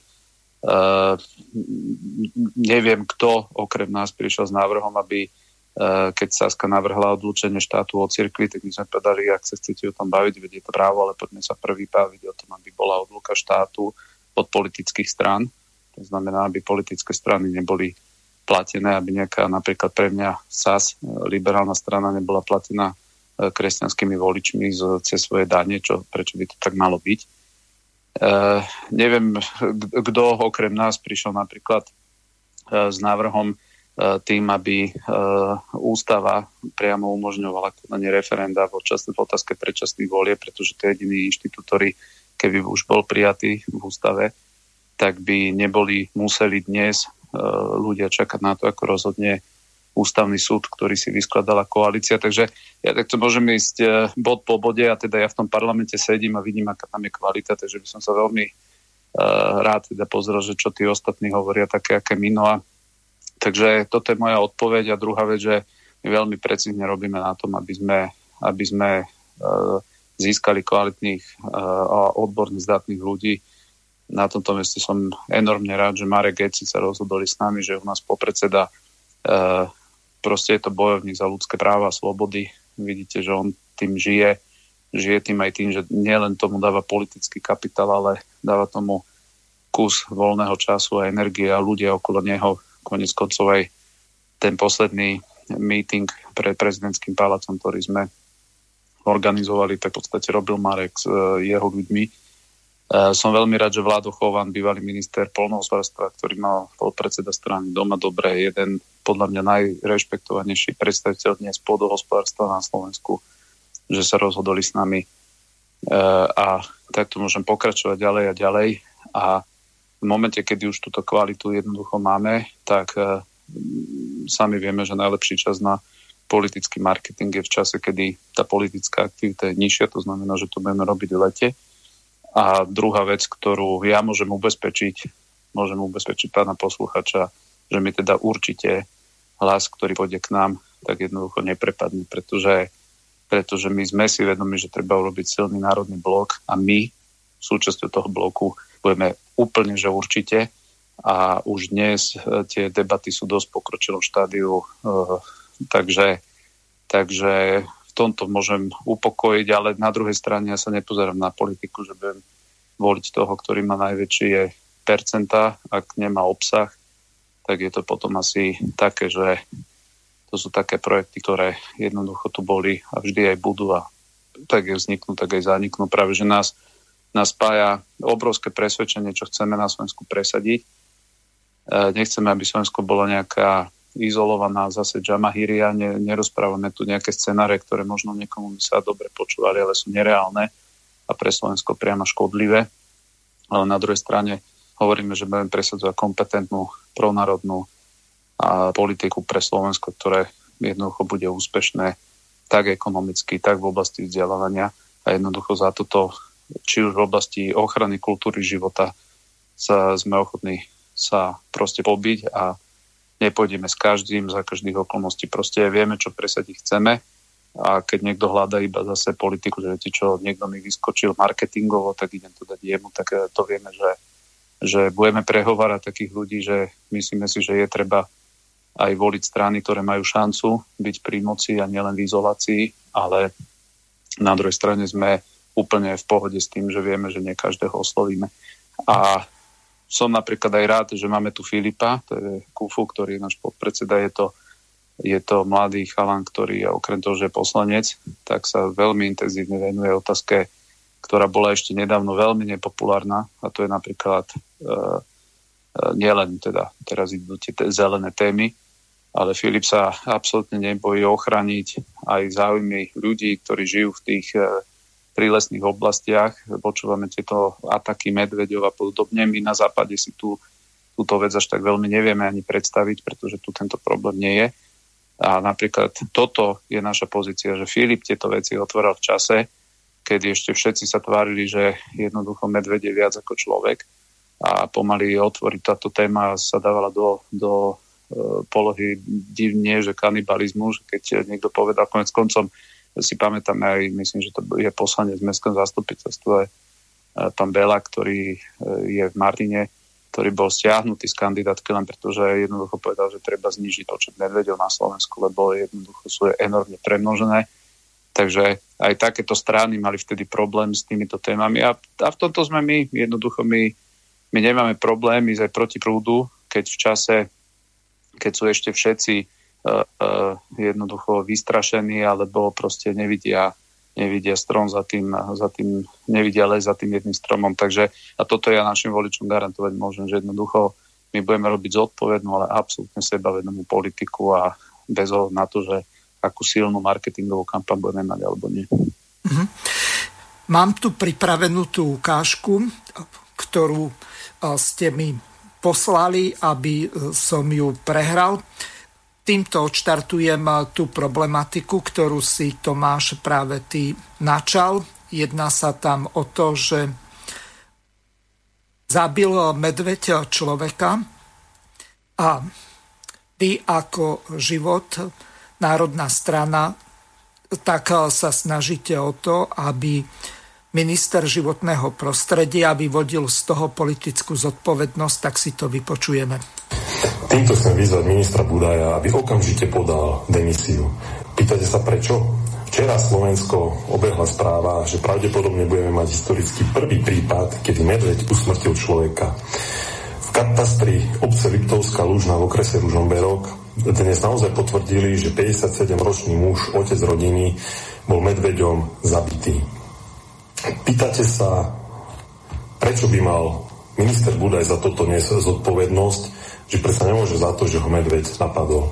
Tak sa pozrime troška späť do histórie, ako konalo ministerstvo životného prostredia na čele s ministrom Jánom Budajom. V júni minulého roka minister Budaj vyhlásil, to teraz zacitujem, Medvede nebudeme usmrcovať, nakoľko sú našim národným pokladom. Pár dní na to mal potom stretnutie v Tatrach, kde vás si troška dali do obrazu a vtedy tam zmenil názor a toto svoje vyhlásenie upravil a povedal, že usmrcovanie medvedov nechá na zásahový medveď. Tento zásahový tým medveď nás stojí nemalé peniaze a nedávno sme mali možnosť vidieť, že teda uspali medvedicu s jedným mláďaťom, ktorú monitorovali, ale to bolo tak všetko. V roku 2015, keď profesor Pavle prezentoval výsledky o početnosti medveďov, kde sa ščítala populácia na základe DNA analýz, vtedy povedal, že v podstate populácia medveďov na Slovensku je okolo 1256 medveďov, tam tá štatistická odchýlka bola ešte plus minus 250 medveďov. To bol rok 2015. Keď to prepočítavame do dnešných dní, alebo aj Národné lesnícke centrum hovorí, že ich máme okolo 3000 stále voláme po tom, že v podstate populácia by sa mala regulovať a že je tu vysoká početnosť. Máme konec koncov vypracovaný program starostlivosti o medveďa hnedého na Slovensku, ktorý hovorí o tom, že ktoré medvede, kedy, v akom počte a v ktorých vekových kategóriách by sa mali loviť. Ak by sme si mysleli, že ministerstvo životného prostredia zaujme teraz nejaký postoj a vyvodí politickú zodpovednosť, tak mali sme možnosť sa dočítať na jeho facebookovej stránke, že s podutovaním sme prijali správu o smrti 57-ročného muža v obci Liptovská Lužna. To bolo asi tak všetko. Ďalej napadli lesy Slovenskej republiky, že štátne lesy a, a ich tvrdenie o tom, že teda žiadali odstrel medveďa sú e, nepravdivé, teda že ich ministerstvo životného prostredia zamietalo a že ich považujú za zavádzajúce. No viete, keď minister stopol odstrel medveďa ochranný a regulačný, tak sme a zda čakali, že bude niekto žiadať o regulačný alebo ochranný odstrel. Nie, že lesy SR, nikto na Slovensku nežiadal ochranný a regulačný odstrel. To možno lepšie vedia na ministerstve, možno, že niekto žiadal jedno je ale isté že odkedy Budaj nastúpil na post ministra, nebola vydaná ani jedna výnimka a preto je priamo zodpovedné ministerstvo životného prostredia, že svojim konaním, alebo lepšie povedané nekonaním, sme dnes dospeli do takej situácie, že smutne môžeme skonštatovať, že na Slovensku bohužiaľ máme prvú potvrdenú obeď medveďom.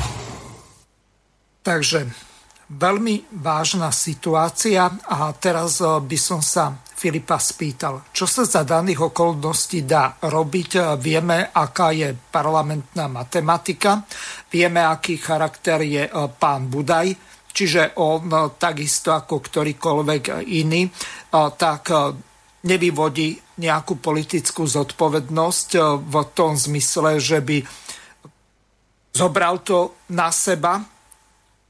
Na západe, keď padne most, tak podá demisiu minister dopravy alebo stavebníctva. V prípade, neviem, kde to bolo, asi v Norsku, ale tam, keď vysoká čelná predstaviteľka zaplatila kartou, ktorú mala služobnú a v momente, ako prišla do kancelárie, tak previedla e, tie peniaze, vyvodila politickú zodpovednosť a odišla z funkcie.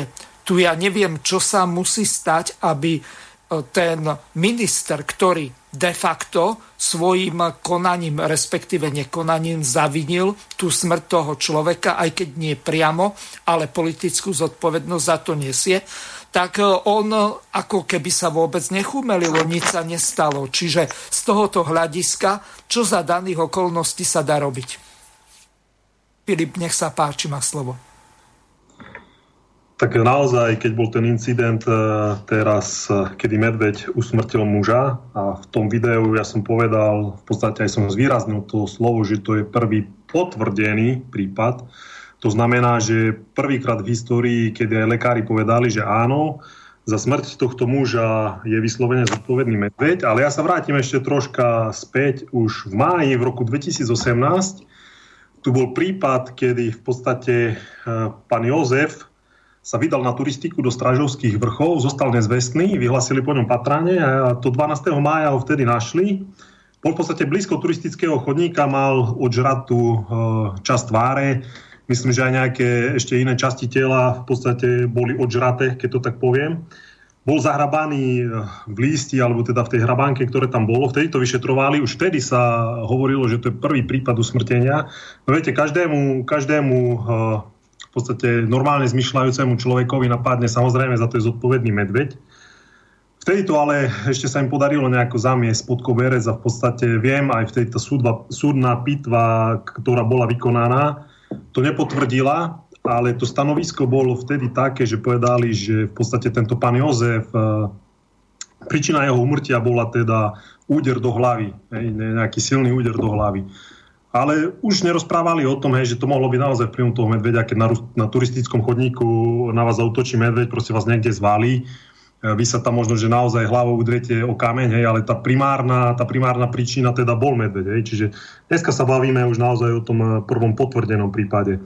A už v tých rokoch sme hovorili nielen ja, ale v podstate aj tí odborníci, e, či už z lesnických kruhov, polovnických kruhov, alebo teda aj ľudia z vidieka, bežní ľudia, hovorili, že to nie je možné a v podstate ten medveď eh, by sa mal regulovať. Ja keď som to tam spomínal, v roku 2015 už bol prezentovaný výskum, ono v podstate tie vzorky sa zberali ešte roky predtým, už vtedy nám vyšlo 1250 medveďov. A keď to na dnešné dni prepočítavali, samozrejme uvažovali aj o tých eh, nejakých prirodzených úbytkoch, či už eh, keď sú havárie, alebo teda ten predačný tlak starších medveďov, tak povedali, že nám sa viac ako zdvojnásobila tá medvedia populácia. To, či ich je veľa, či ich není veľa, či sú premnožené alebo nie sú premnožené, no to môžeme vidieť eh, z dnešných správ naozaj. Keby boli v primeranom počte, tak si myslím, že tu nemáme na dennodennej eh, báze takéto správy. Nedávno bolo napríklad eh, v meste Zvolen bol medveď na železničnej stanici, nebol síce na tej hlavnej čo ale tam majú ešte takú vedľajšiu nákladnú stanicu ale ten, kto pozná mesto Zvolen, tak vie, že z jednej strany je ohraničený riekou Hron, z druhej strany je ohraničený riekou Sletina, okrem toho tam ide teda železničná trať, ide tam z druhej strany diálnica, čiže je v nejakom uzavretom trojuholníku a vidíme, že aj v tomto meste bol. Hej. Teraz pár dní e, dozadu zase v Žiari nad, Hron, nad Hronom a tu vidíme nejaké v podstate takéto cestné názory, kedy, kedy v podstate časť e, ľudí povie, že podstate není premnožený, že to človek je na vine, lebo mu zaberáme územie, rúbeme tu lesy, ten medved nemá kde bývať. Ja sa ale pýtam potom, že či je to normálne, že sa túla aj v podstate v takýchto uh, mestách, ako je Zvolen, ako je Žiar nad. Každý, kto cestuje, ja tú trasu absolvujem v podstate z východu do Bratislavy skoro každý týždeň, idem hore-dole, tak keď pôjde v tom aute, tak nech si všíma tie lesy. Naozaj e, v podstate od Nitry, kedy končia tie nížiny, Hej, tam aj tá R1 ide v podstate v tom údolí Hrona a idete v podstate až do, do Ružomberka, tam máte v podstate zachovalé kompaktné lesy. Tak ja sa pýtam, či ako aj tam teda pokladáme, že to prostredie sme nejako tomu medveďovi ukradli a že on e, nemal kde bývať. No nie, toto sú cestné názory. Jednoducho tá populácia narastla a vidíme, že aj tá interakcia v podstate medveďa a človeka, tu máme už pomaly, to začína byť na dennodennej báze, buď nejaký incident, nejaký kontakt keď boli v televíznej debate v podstate zastupcovia ministerstva životného prostredia, viem, že tam bol štátny tajomník Smatana, bol tam potom člen zasahového týmu, pán Slašťan, za lesníkov tam bol pán Nôžka, bola tam potom ešte starostka obce pani Cintulová z kláštora pod Znievom. Tak pán Smatana tam vtedy vyťahol graf a tvrdil, že odstrel medveďa nemá vplyv na počet útokov medveďa. Ja, lebo on tam ukazoval, že tu bolo 30 medveďov, tu bolo 60 medveďov a tých útokov v podstate stále sa točíme okolo nejakých 5-6 útokov do roka. Oni myslím, že dávali ten priemer od roku asi 2010, eh, či u ktorého to zobrali a povedali, že to je priemere len 3 eh, útoky na človeka ročne, čiže to je málo. Tam je dôležité si ešte povedať, že o týchto útokoch, čo sa bavíme, tak to sú útoky tzv. Do, tzv. dokončené. To znamená, ten medveď, e, keď v podstate na mňa zautočí, to znamená aj mi spôsobí nejakú fyzickú újmu. Hej? Čiže za toto sú aj tri prípady. Tohto roku máme napríklad čo mesiac, to je nejaký prípad. Hej? Máme mesiac jún, v roku 2021 sme už mali 6 e, útokov, ktoré teda skončili aj nejakým fyzickým e, poškodením toho človeka. No on tam prezentoval tento graf, ktorý, ktorý niektorí nazvali v podstate, že to je kazigraf a povedal, že napriek tomu, že sa medveď lovil, hej, nejakých priemere 30 medvedov ročne, že tie útoky aj tak sú. No ale aj tento graf ja by som vedel interpretovať tak, no vážený, keď sa lovilo 30 kusov, tak toto nám jasne napovedá, že to bolo stále málo. Čiže by sme mali tento počet znásobiť. A ako Tomáš hovoril, my sme mali v podstate e, nášho spolukandidáta, ktorý vtedy dal taký status alebo výrok, on sa tým nejak netajil a on povedal vtedy, že dám odstreliť tisíc medveďov. A ja som už vtedy som o tom písal, hej, po nejakom čase ja som povedal, naozaj v tomto výroku už ho toľko zosmievali, toľko osočovali, aj tie ekoteroristi potom na vás utočia, ak také osy námet po vás idú. Naozaj v tomto výroku bol hlboký potenciál. A keď som sa bavil aj s tými odborníkmi, v podstate, ktorí, ktorí sa medveďom venujú v podstate v svojom eh, proce, eh, profesnom živote dlhé roky, tak sami to zhodnotili, že v podstate táto situácia, ktorá tu je dnes, je neúnosná a jednoznačne jediná vec, e, ktorá tu pomôže, je, je regulácia počtu, ale v tom zmysle, že, ju, že túto početnosť medveďa potrebujeme znížiť na nejakú únosnú úroveň. Teraz sa môžeme baviť o tom, že ako som spomenal tie výroky, že v podstate človek zabral medveďovi nejaké územie.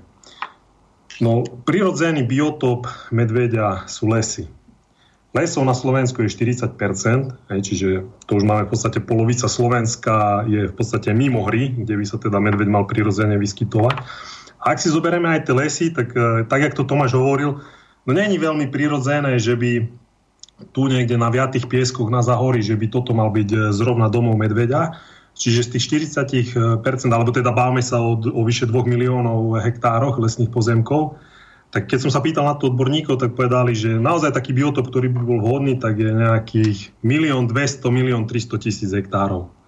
A tam my vieme namodelovať tú situáciu a vieme vypočítať ten, eh, ten počet medveďov, ktorý by bol teda nejako únosný, nejaký ten regulačný model, keď to tak nazvem. To ale bohužiaľ napríklad, keď bol ten genetický výskum v roku 2015, ktorý nás eh, mimochodom stalo 870 tisíc eur, tak ten o žiadnych takýchto modeloch nehovoril ani nehovoril o tom, koľko napríklad je ten, keď to nazvem, taký únosný počet medveďa, koľko by sa malo loviť, aká by mala byť veková štruktúra, pohľadná štruktúra a tak ďalej. Mhm.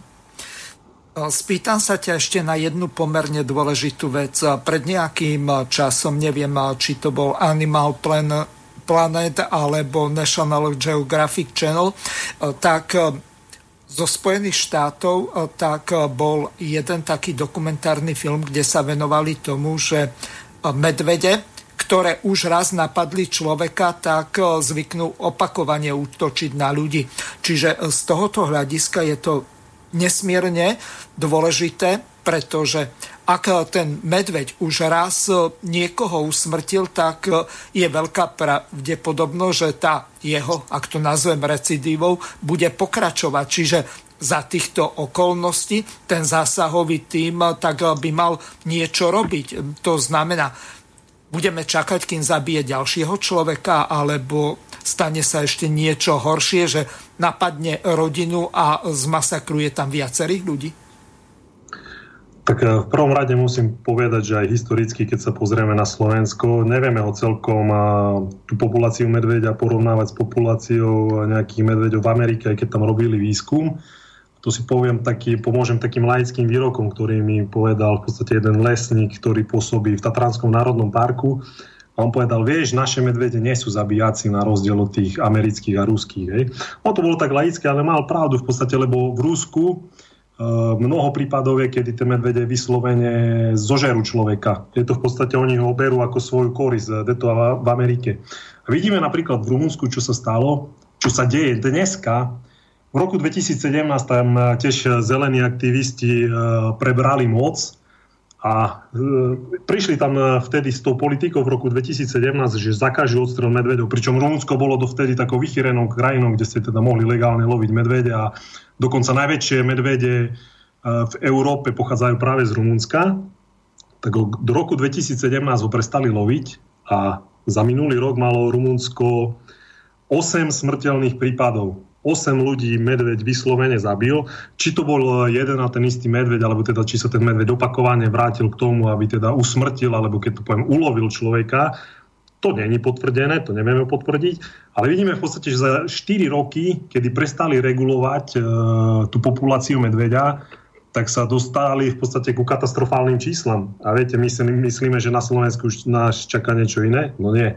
Keď sa v podstate nebude regulovať e, populácia, keď sa do nej radikálne nezasiahne, tak bohužiaľ takéto smutné správy, a to nielen s fyzickým poškodením e, človeka, ale aj so smrťou si myslím, že budú prichádzať potom častejšie. E, Filip, e, spýtam sa ťa, ale toto už bude asi posledná otázka, lebo prichádzajú nám aj e-maily a ešte Marek chce mať taký záverečný vstup. V podstate jedná sa aj o to, že pri dnešnej úrovni eh, vedy a patológie tak eh, predsa asi nie je až taký problém na základe eh, povedzme slín toho medveďa alebo iných biologických ostatkov, ktoré po ňom ostanú na tom zabitom alebo zranenom ťažko človeku, zistiť, že či sa jedná o toho istého na základe analýzy DNA. Čiže ako sa ty na toto dívaš, že či namiesto toho, aby sme e, tam rátali nejakou metódou, ktorá je veľmi drahá, e, tak e, či by sme sa radšej nemali zamerať na tieto konkrétne prípady, keď dôjde k ťažkému zraneniu človeka alebo dokonca s následkom smrti. Určite toto by mala byť priorita, že by sme sa práve na tieto prípady zamerali hneď ako prvé a nielen kedy napadnú človeka, ale aj, aj na prípady tých medvedov, ktoré sa stávajú synantropnými. Hej. Nedávno sme mali vo Vysokých Tatrách, keď ten zasahový tým, oni to tak názvu moderne, že eutanazovali medvede, medvedicu s mladým.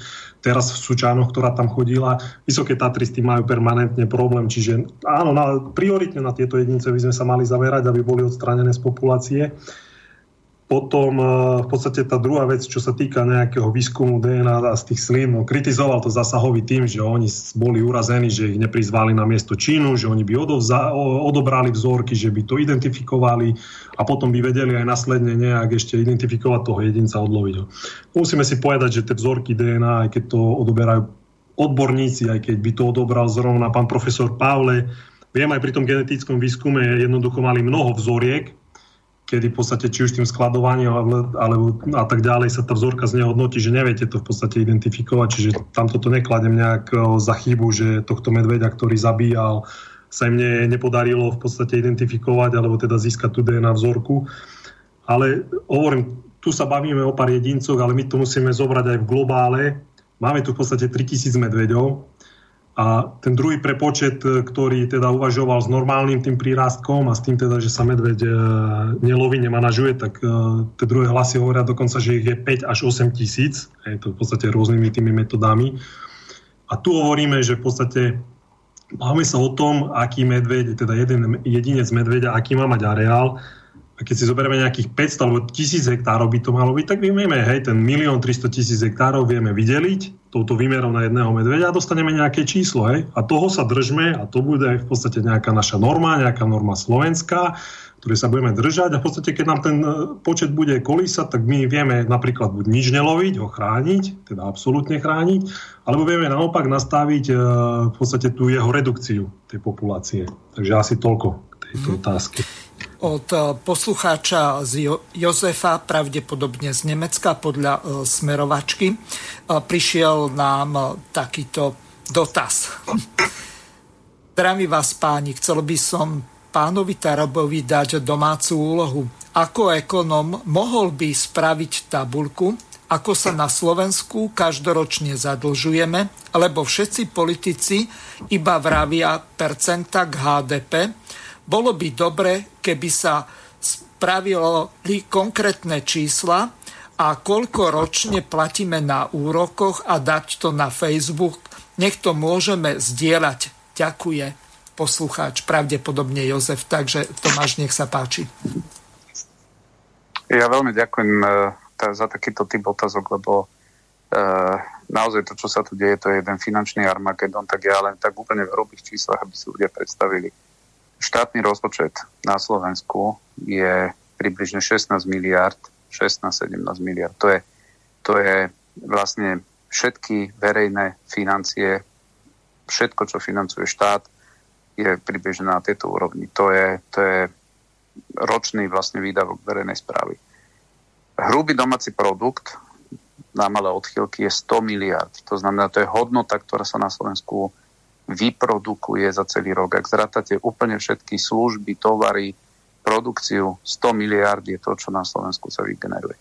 No a teraz tým číslam zadlženosti, aby som ľudí nezdržiaval, predstavte si, že 16 miliard je rozpočet, a títo nekompetentní ľudia, ktorí Slovensko spravujú, tento rok budú mať výdavky 28 miliard. 28 miliard. 16 miliard máš rozpočet, oni urobia 28 miliard. To, sú, to je grecká cesta, to je nesplatiteľné. Minulý rok urobili, urobili 7,5 miliardy. Z tých 16 miliard oni 7,5 miliardy zadlžili. Takže to, to sú deficity, ak by som to mal povedať úplne v tak, v tak rýchlosti, tak uh, oni v podstate urobili tento rok, to vychádza, že spravia 2000 eur na jedného jediného človeka dodatočný vlastne deficit. To znamená, ak si zoberiete štvorčlenú rodinu, tak táto vláda vás stojí 8000 eur tento rok. Neuveriteľné. Takže, takže, takže takéto sú čísla, takéto sú čísla a tieto ich dristy o tých našich ľuďoch a neviem o kom počúvať dookola. Oni si myslia, že to prekryjú, že sú, že sú proste to, e, to, to, to, to je toľka nekompetentnosť, ale to je až toľka nezodpovednosť. Preto ja hovorím, oni nás dotiahli do, do štádia, že jednoducho my budeme musieť normálne skonštatovať v istom momente, že, že toto, čo tu oni narobili, je nesplatiteľné. To neviete, to by ste museli ľuďom, zobrať, že viete čo, teraz budete 5 rokov robiť iba na štát, nebudete míňať žiadne peniaze u seba doma a všetky tieto peniaze budete používať na splácanie dlhu štátu, lebo, alebo v opačnom prípade treba vyhlásiť, že viete čo, táto cesta je už cesta Grécka a, a preto oni tieto, tieto ich znásilňovačky a v zmysle, že, že si mysleli, že toto budú krmiť stále nejakými policajnými zásahmi, že ľudí to bude do nekonečna baviť a že to ich udrží pri moci. Oni veľmi dobre vedia, že to, čo tu neurobili, to je finančný Armagedon, z ktorého sa ľudia a Slovensko len tak nedostanú.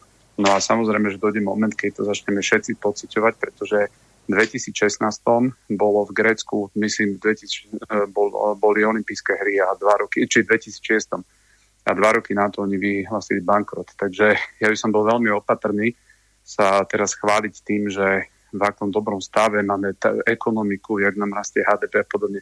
To sú úplne irrelevantné veci v momente, keď jednoducho máte vládu, ktorá vám urobí polovicu štátneho rozpočtu behom jedného roku nový dlh. Tomáš, ale tu je jeden zásadný problém. Tak ako Filip spomenul, tak ja neviem, akú kvalifikáciu má Budaj, zrejme nejakého kuriča, disidenta, čo ja viem čoho. dlhoročný politik, ale v podstate ja neviem, či on vôbec ako minister má vysokú školu.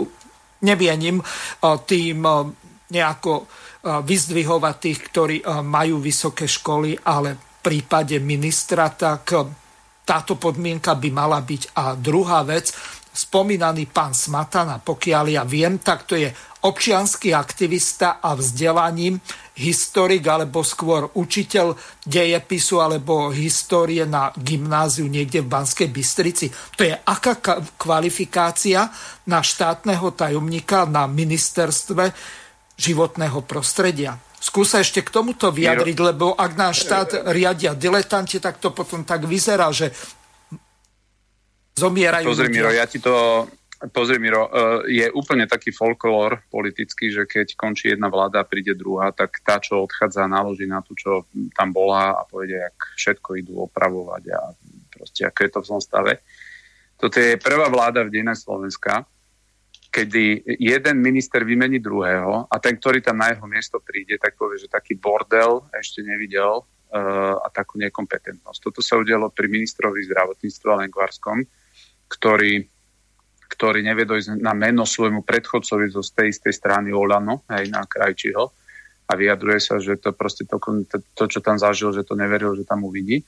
Takže to je len, predstavte si, jak to musí byť katastrofálne, keď oni v rámci jednej strany si toto, takto sa navzájom hodnotia.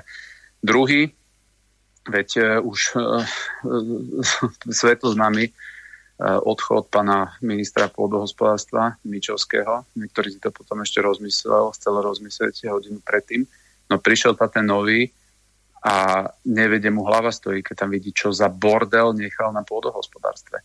A to proste, ja, by, ja tvrdím jedno, ja by som v tomto nezadzoval ľudí, čo nemajú práve že vysokú školu. Ja tvrdím to, že keby si si zavrel oči, postavil sa na kraj cesty a zastavil akékoľvek auto, ktoré ide po ceste a povedal vnútri, úplne náhodným výberom, že nechcete robiť ministrov, tak ja vám garantujem, že horšie to nebude, ako to je teraz. To je, to je niečo, niečo keď, to, keď tam sedí, to by si musel sedieť v tých parlamentných hlaviciach. Dnes sme napríklad, vieš čo robili? Dnes sme v parlamente menili zákon o zrušili obedy zadarmo. Rušili obedy zadarmo, hovorili sme im, počúvajte, máte tu chybu, však to aj slepý vidí, že tu je chyba. Proste idete prepadne vám tu časť detí, ktoré nebudú mať nárok ani na tie obedy a ich rodičia nebudú mať nárok ani na, ani na daňovú úľavu. Nie, vy, smeráci, takí, neviem akí, čo ste tu robili a proste, a oni si furt idú tieto svoje príbehy, ktoré čoraz menej ľudí zaujímajú. Dnes prídu so zákonom, lebo si to uvedomili, že sme všetci mali pravdu, keď sme im to hovorili. Dneska to menili. Toto oni robia pri každom, podľa mňa, druhom, treťom zákone, uh, Súrik, ktorý sa tak chválil s tým svojim kilečkom, týždeň na to došli znova do parlamentu a opravovali to kilečko. Je to proste, proste to, to není náhoda, že oni majú 80% nepopularitu, títo ľudia. Len proste, ja chcem povedať jednu vec a ja verím aspoň, aby som nebol pesimistický veľmi. V roku 1906 sa udial jeden moment, to bol Černova, to všetci vieme, že išlo tam o vysviacku kostola, miestni ľudia chceli, aby to vysvetil Andrej Hlinka a e, maďarskí vlastne e, policajti tam začali strieľať do tých ľudí. Do toho momentu, kedy sa udiala tá Černova, do toho momentu proste boli ľudia rozvadení, politici si nevedeli priznameno a tak ďalej. A ten moment, tá Černova, keď sa udiala, tak to bol ten moment, kedy si sadol neskôr aj Hlinka s Razusom, kedy si sadli aj ostatní a proste povedali, dobre, jedni ste katolíci, druhí evanelici, tretí ste viac liberáli, štvrtí viac konzervatívci, ale tu je nejaká hierarchia záujmov štátu, slovenského národa a proste na tomto sa musíme zjednotiť. A ja chcem veriť, že toto, čo tu, čo tu zažívame, to je totálny rozklad štátu v jej funkciách, normálne v základných funkciách. Dnes riešili zákon, že nemá kto mŕtvoli obhliadať im sa rozpadlo zdravotníctvo, tak prijali, že ambulantní lekári budú chodiť na obhľadky mŕtvom. To, Vieš to predstaviť, že, že, že idú prikázať... štátoch majú koronérov a tu e, to bude nejaký obvodiak robiť, alebo ako ja si to neviem. Ambulantný, počuj Miro, ambulantný lekár, ambulantný lekár bude obhľadať mŕtvoly, mm-hmm. však to není sranda, ale, ale nielen covidové mŕtvoly, mŕtvoly. Mŕtvoli. Akože, a teraz si zober, jak ambulantný lekár môže suplovať nejakého patologa. Áno. To, a, to, a, toto, a toto oni, kre, oni ti toto takto dajú, akože oni ti to vysypú z rukava. Ty ráno ideš tam a ty ani nevieš, čo ťa čaká do obeda, že čo oni príjmu, čo ich napadne. A teraz, a teraz im tam darmo môžeš rozprávať, že vám to nebudú chcieť robiť tí ambulantní.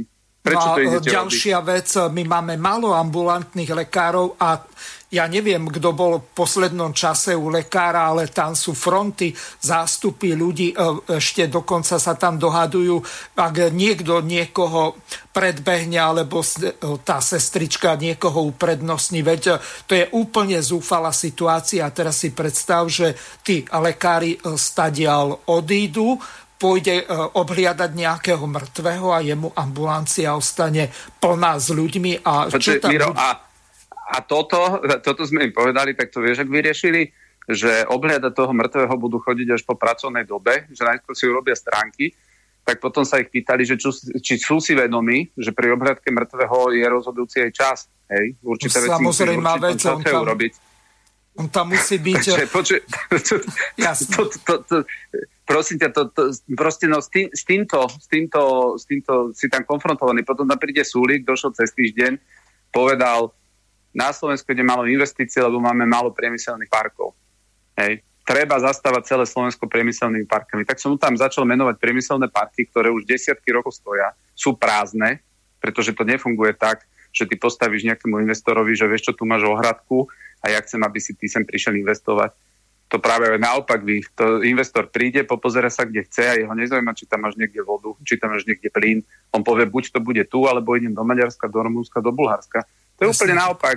Lenže, lenže vieš, o čo, vieš, o čo im ide? Im nejde o to, aby sem došli investori, im ide o to, aby znova rozhádzali cez eurofondy milióny, stovky miliónov na ich a budú sa tváriť, áno, teraz postavíme a teraz si vymyslia nejakú lokalitu a budú čakať že kedy už konečne tam niekto zaklope. Im je to jedno, oni tam naťahajú rúry, znova zoberú polnohospodárskú pôdu a keď Števo Kufa toto povedal e, Sulíkovi, že či si je vedomý, že koľko je tu napríklad závodov, ktoré už sú dávno prázdne a vieme, že sú prázdne, nikto v nich nie je zamestnaný, pobrali štátnu pomoc, tak nech aspoň tie závody, nech sa k nim vedia dostať, ktoré tu tí zahraniční investori zobrali, veď to stojí na rôznych černozemách a na takýchto kvalitných pôdach a nie, že znova idú znova idú e, proste zaberať väčšie a väčšie hektáre na nejaké projekty, ktoré majú brutálne otaznú proste perspektívu. No a, a on tam prednášky dával, aký sme z tretieho, že sme není v treťom tisícročí a neviem čo. No proste namyslení ľudia,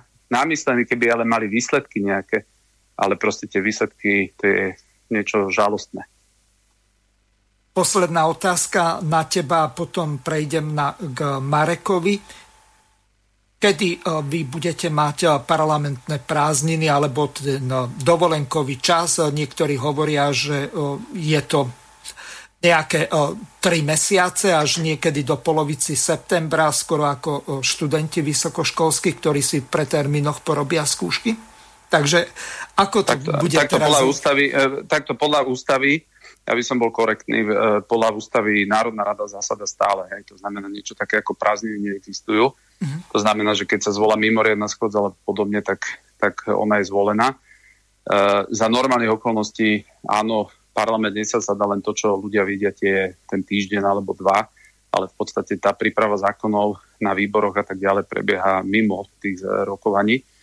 Lenže to je proste v prípade, že máš poslancov, ktorí sa zaujímajú tie zákony, ktorí ich čítajú, ktorí si tam dávajú ktorí si tam dávajú nejaké pripomienky a proste robia prácu tak, ako by mali, čo musím objektívne priznať, že veľmi pochybujem, či dnes pri, najmä v tej koalícii existuje vôbec nejaký poslanec, ktorý e, hlasuje o zákone, ktorý vôbec čítal. Hej, oni len dostávajú zoznam, ako majú hlasovať niekoľkokrát. Sa mi dostali také zoznamy do rúk, kde majú napísané zákon a tam majú ukázané, ukázané hlasovať za, za, za, za. A oni to nečítajú, oni potom len takto stlačajú. Takže takto to funguje, ale formálne môžem potvrdiť, e, že toto mala byť, myslím, posledná schôdza pred parlamentnou, e, teda pred, e, pred letnými prázdninami a potom bude v septembri ďalšia, ale podľa všetkého dnes pán Fico povedal, že bude chcieť zvolať mimoriadnu schôdzu k situácii na Slovenskej pošte, kde sa ukazuje, že mali zadať, e, smeraci prišli s informáciou, že mali zadať e, nejakú zákazku firme, ktorá má byť prepojená na toho jedného ich kajúcnika vo výške 9 miliónov. Takže k tomu chce e, zvolať mimoriadnu schôdzu a je možné, že Boris Kolár ešte zvola pred prázdninami predsa len ešte narýchlo nejakú jednu, lebo nejaké zákony tam majú, že ktoré chcú, aby platili od augusta. Tým pádom by to muselo byť schválené ešte v júli. Mm-hmm. No a teraz dám slovo Marekovi Gecimu. Vy čo ako aktivisti a hlavne s tými Sean a tá partia pripravujete v lete? Dáte si šlofika, idete k vode bez rúšok, alebo idete protestovať, lebo situácia je zlá.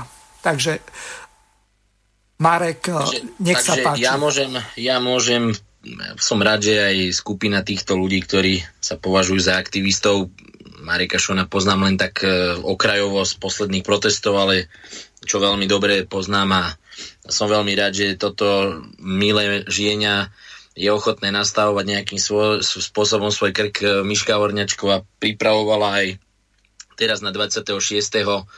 protivládny protest v Bratislave, ale som rád, že som sa mohol aj nejakým spôsobom, e, nejakým spôsobom podiel na tom, že som aj presvedčila. Aj ona sama uznala, že je tam jeden veľký e, protivládny protest e, odborárov, ktorých si naozaj vážime, pretože to sú tí ľudia, ktorí naozaj pracujú v týchto neskutočných horúčavách, snažia sa pracovať slušne, seriózne pre svoje rodiny, aby mohli, mohli normálne žiť a fungovať a jednoducho majú protest tiež 26. tak sme sa dohodli, aj Miška Horňačková uznala, že tento protest my osobne poriadať ako samostatný 26. nebudeme a podporíme svojou účasťou vlastne tento protest e, odborárov v Bratislave. No a potom máme 2.7. sme pozvaní ako strana Život. Ja osobne tam pôjdem za našu stranu na protest 2.7. do Prešova. Proste tento protest bude bude zase o tých nejakých riešeniach, ako by sme chceli riešiť túto situáciu, ktorá momentálne sa e, deje na Slovensku a bude to o 17. hodine na námestí legionárov v Prešove.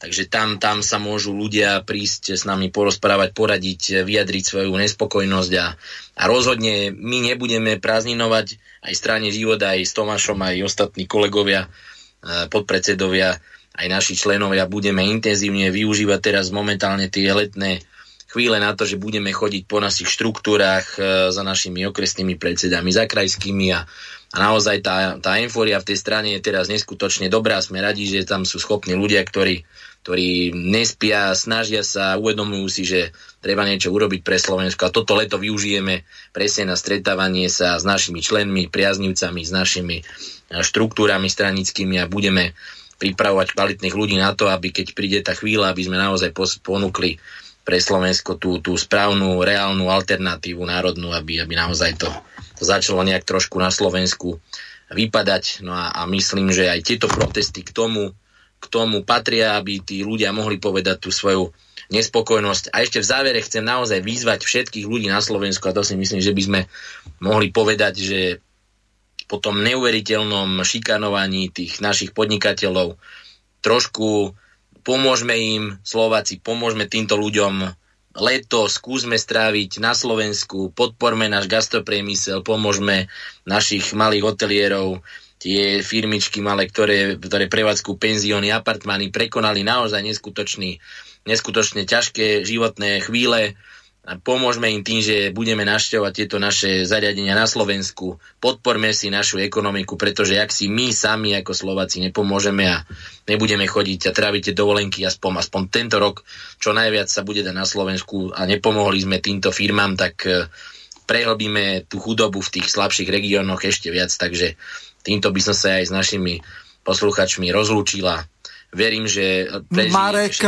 neutekaj, máme tu ešte jedného poslucháča, ktorý sa k nám dovolal, no. takže nech sa páči, môžeš hovoriť. Pozdravujem, bohužiaľ už končí relácia, veľmi ma to mrzí, že, to, že som sa aj ja neskoro spamätal a mali ste debatu, ktorá sa len tak nedala prerušiť. Mm-hmm. Kedy na budúce budete u pana Hazuchu? Lebo O mesiac za predpokladu, že sa nedohodneme skôr. Ha. Len mám pár otázok, okrem jednej podstatnej, a to je, nikto nebol proti poslednej verzii náhubkového zákona nikto nebol proti zákonu o tej hmotnej Čujeme sa? No áno, len e, niečo tam hralo v pozadí, asi nejaký Nie, ďalší... Pustilo sa mi, samo sa mi pustilo rádio, neviem prečo, nechápem. Mm, dobre, sa. E, pokračuj, čiže náhubkový zákon. Toto bola otázka, posledný, posledná verzia náhubkového zákona o tom, ako dokonca sú byť chránené osoby, naši politici a podobní a nikto nebol proti. Mm-hmm. By ma zaujímalo, prečo páni neboli proti. Môžem, Lebo no, slovo, Tomáš, no, môžem ja sa vyjadriem ešte, ešte jednu vec k tomu poviem. Prečo existuje vôbec, zdržal sa hlasovania, alebo je to nezmysel, tak buď som za, alebo som proti. Alebo neviem, to, tomu slovu držam sa, zdržať sa hlasovania nerozumiem, je to také falošné. Asi toľko. Ďakujem, Peter. Čiže Tomáš dve minútky máš času na to, aby si vysvetlil, že o, prečo napríklad pán Podmanický, lebo s týmto ma bombardujú, zahlasoval za, prečo o, všetci no. Kotlebovci, všetci o, republikáni hlasovali za značná časť o, ešte ďalších ľudí, od ktorých o, sa to neočakávalo. Nech sa páči. Hej, no ja si myslím, že hlasoval celý parlament za, okrem mňa, Filipa Kufu a Štefana Kufu. Ak je tam ešte niekto, tak sa ospravedlňujem a my sme sa uh, zdržali z jedného dôvodu, chceli sme hlasovať proti, aj, aj sme išli hlasovať proti a vtedy medzi mňou a Podmajenským vznikla na, narýchlo taká proste, lebo on povedal, že on hlasuje za. Ja som, ja som povedal, že tak ja hlasujem proti, lebo ja nevidím v tomto zákone nič. A rýchlo som sa spýtal, že vlastne prečo on hlasuje za. A veľa ľudí to pochopilo podľa mňa, že ten zákon je lebo oni tam operovali ochranou detí na internete pred útokmi rôznych, akože, ja neviem, teraz si predstav, že máte deti v predškolskom veku a tak ďalej a teraz rôzni pedofili a tak ďalej permanentne posielajú správy, SMS-ky a tak ďalej tým deťom. No a, a keď je vlastne toto, mi on povedal, že pre ňa je toto kľúčové v tom zákone. Tomáš, chránená osoba, to je najdôležitejšie, politik ako no, chránený zver. Preto, No a práve preto ja som, my sme boli proti, my sme to nepodporili, takže v tomto, v tomto my sme na absolútne čistom štíte, pretože my, Filip Kúfa, Štefan Kúfa, ja sme nevyjadrili podporu tomuto zákonu práve z tohoto dôvodu. A na otázku, prečo nad rozdiel teda od republiky a LSNS, ktorí hlasovali za, tak my sme sa zdržali na poslednú chvíľu a neboli sme proti. Tak bolo tam len to, že aby zase niektorí nevyťahovali na nás, že je nám jedno, že nejaké deti na internete a podobne, že môžu byť atakované a že nevedia to policajti potom účinne a neviem čo riešiť. Takže ja som vyjadril absolútnu, absolútnu uh, nesúhlas s tým zákonom, takže v tomto dôvode hovorím, že toto je jediné, prečo jednoducho my sme, my sme nedali, že, že proti, aj keď ak aj nehlasuješ za, tak vlastne si proti. Takže toto je len ten nuance, ktorý chcem vysvetliť. Ale práve, že my Tomáš, už ideme po čase. Takže mne dobre, zostáva dobre, už len všetko dobre. poďakovať eh, Filipovi eh, Kufovi, Tomášovi Tarabovi a samozrejme Marekovi Gécimu a Petrovi Zábranskému. Ďakujeme. Prajem vám pekný večer, lúčim sa s vami. Do počutia. Vysielací čas dnešnej relácie veľmi rýchlo uplynul, tak sa s vami zo štúdia Banska Bystrica Juh lúči moderátor a zúkar Miroslav Hazucha, ktorý vás touto reláciou sprevádzal. Vážené poslucháčky a poslucháči, budeme veľmi radi, ak nám zachováte nielen priazeň, ale ak nám aj napíšete vaše podnety a návrhy na zlepšenie relácie, lebo bez spätnej väzby nebudeme vedieť relácie zlepšovať, za čo vám vopred veľmi pekne ďakujem. Do počutia počutia. Táto relácia vznikla za podpory dobrovoľných príspevkov našich poslucháčov. I ty sa k ním môžeš pridať. Viac informácií nájdeš na www.slobodnyvysielac.sk Ďakujeme.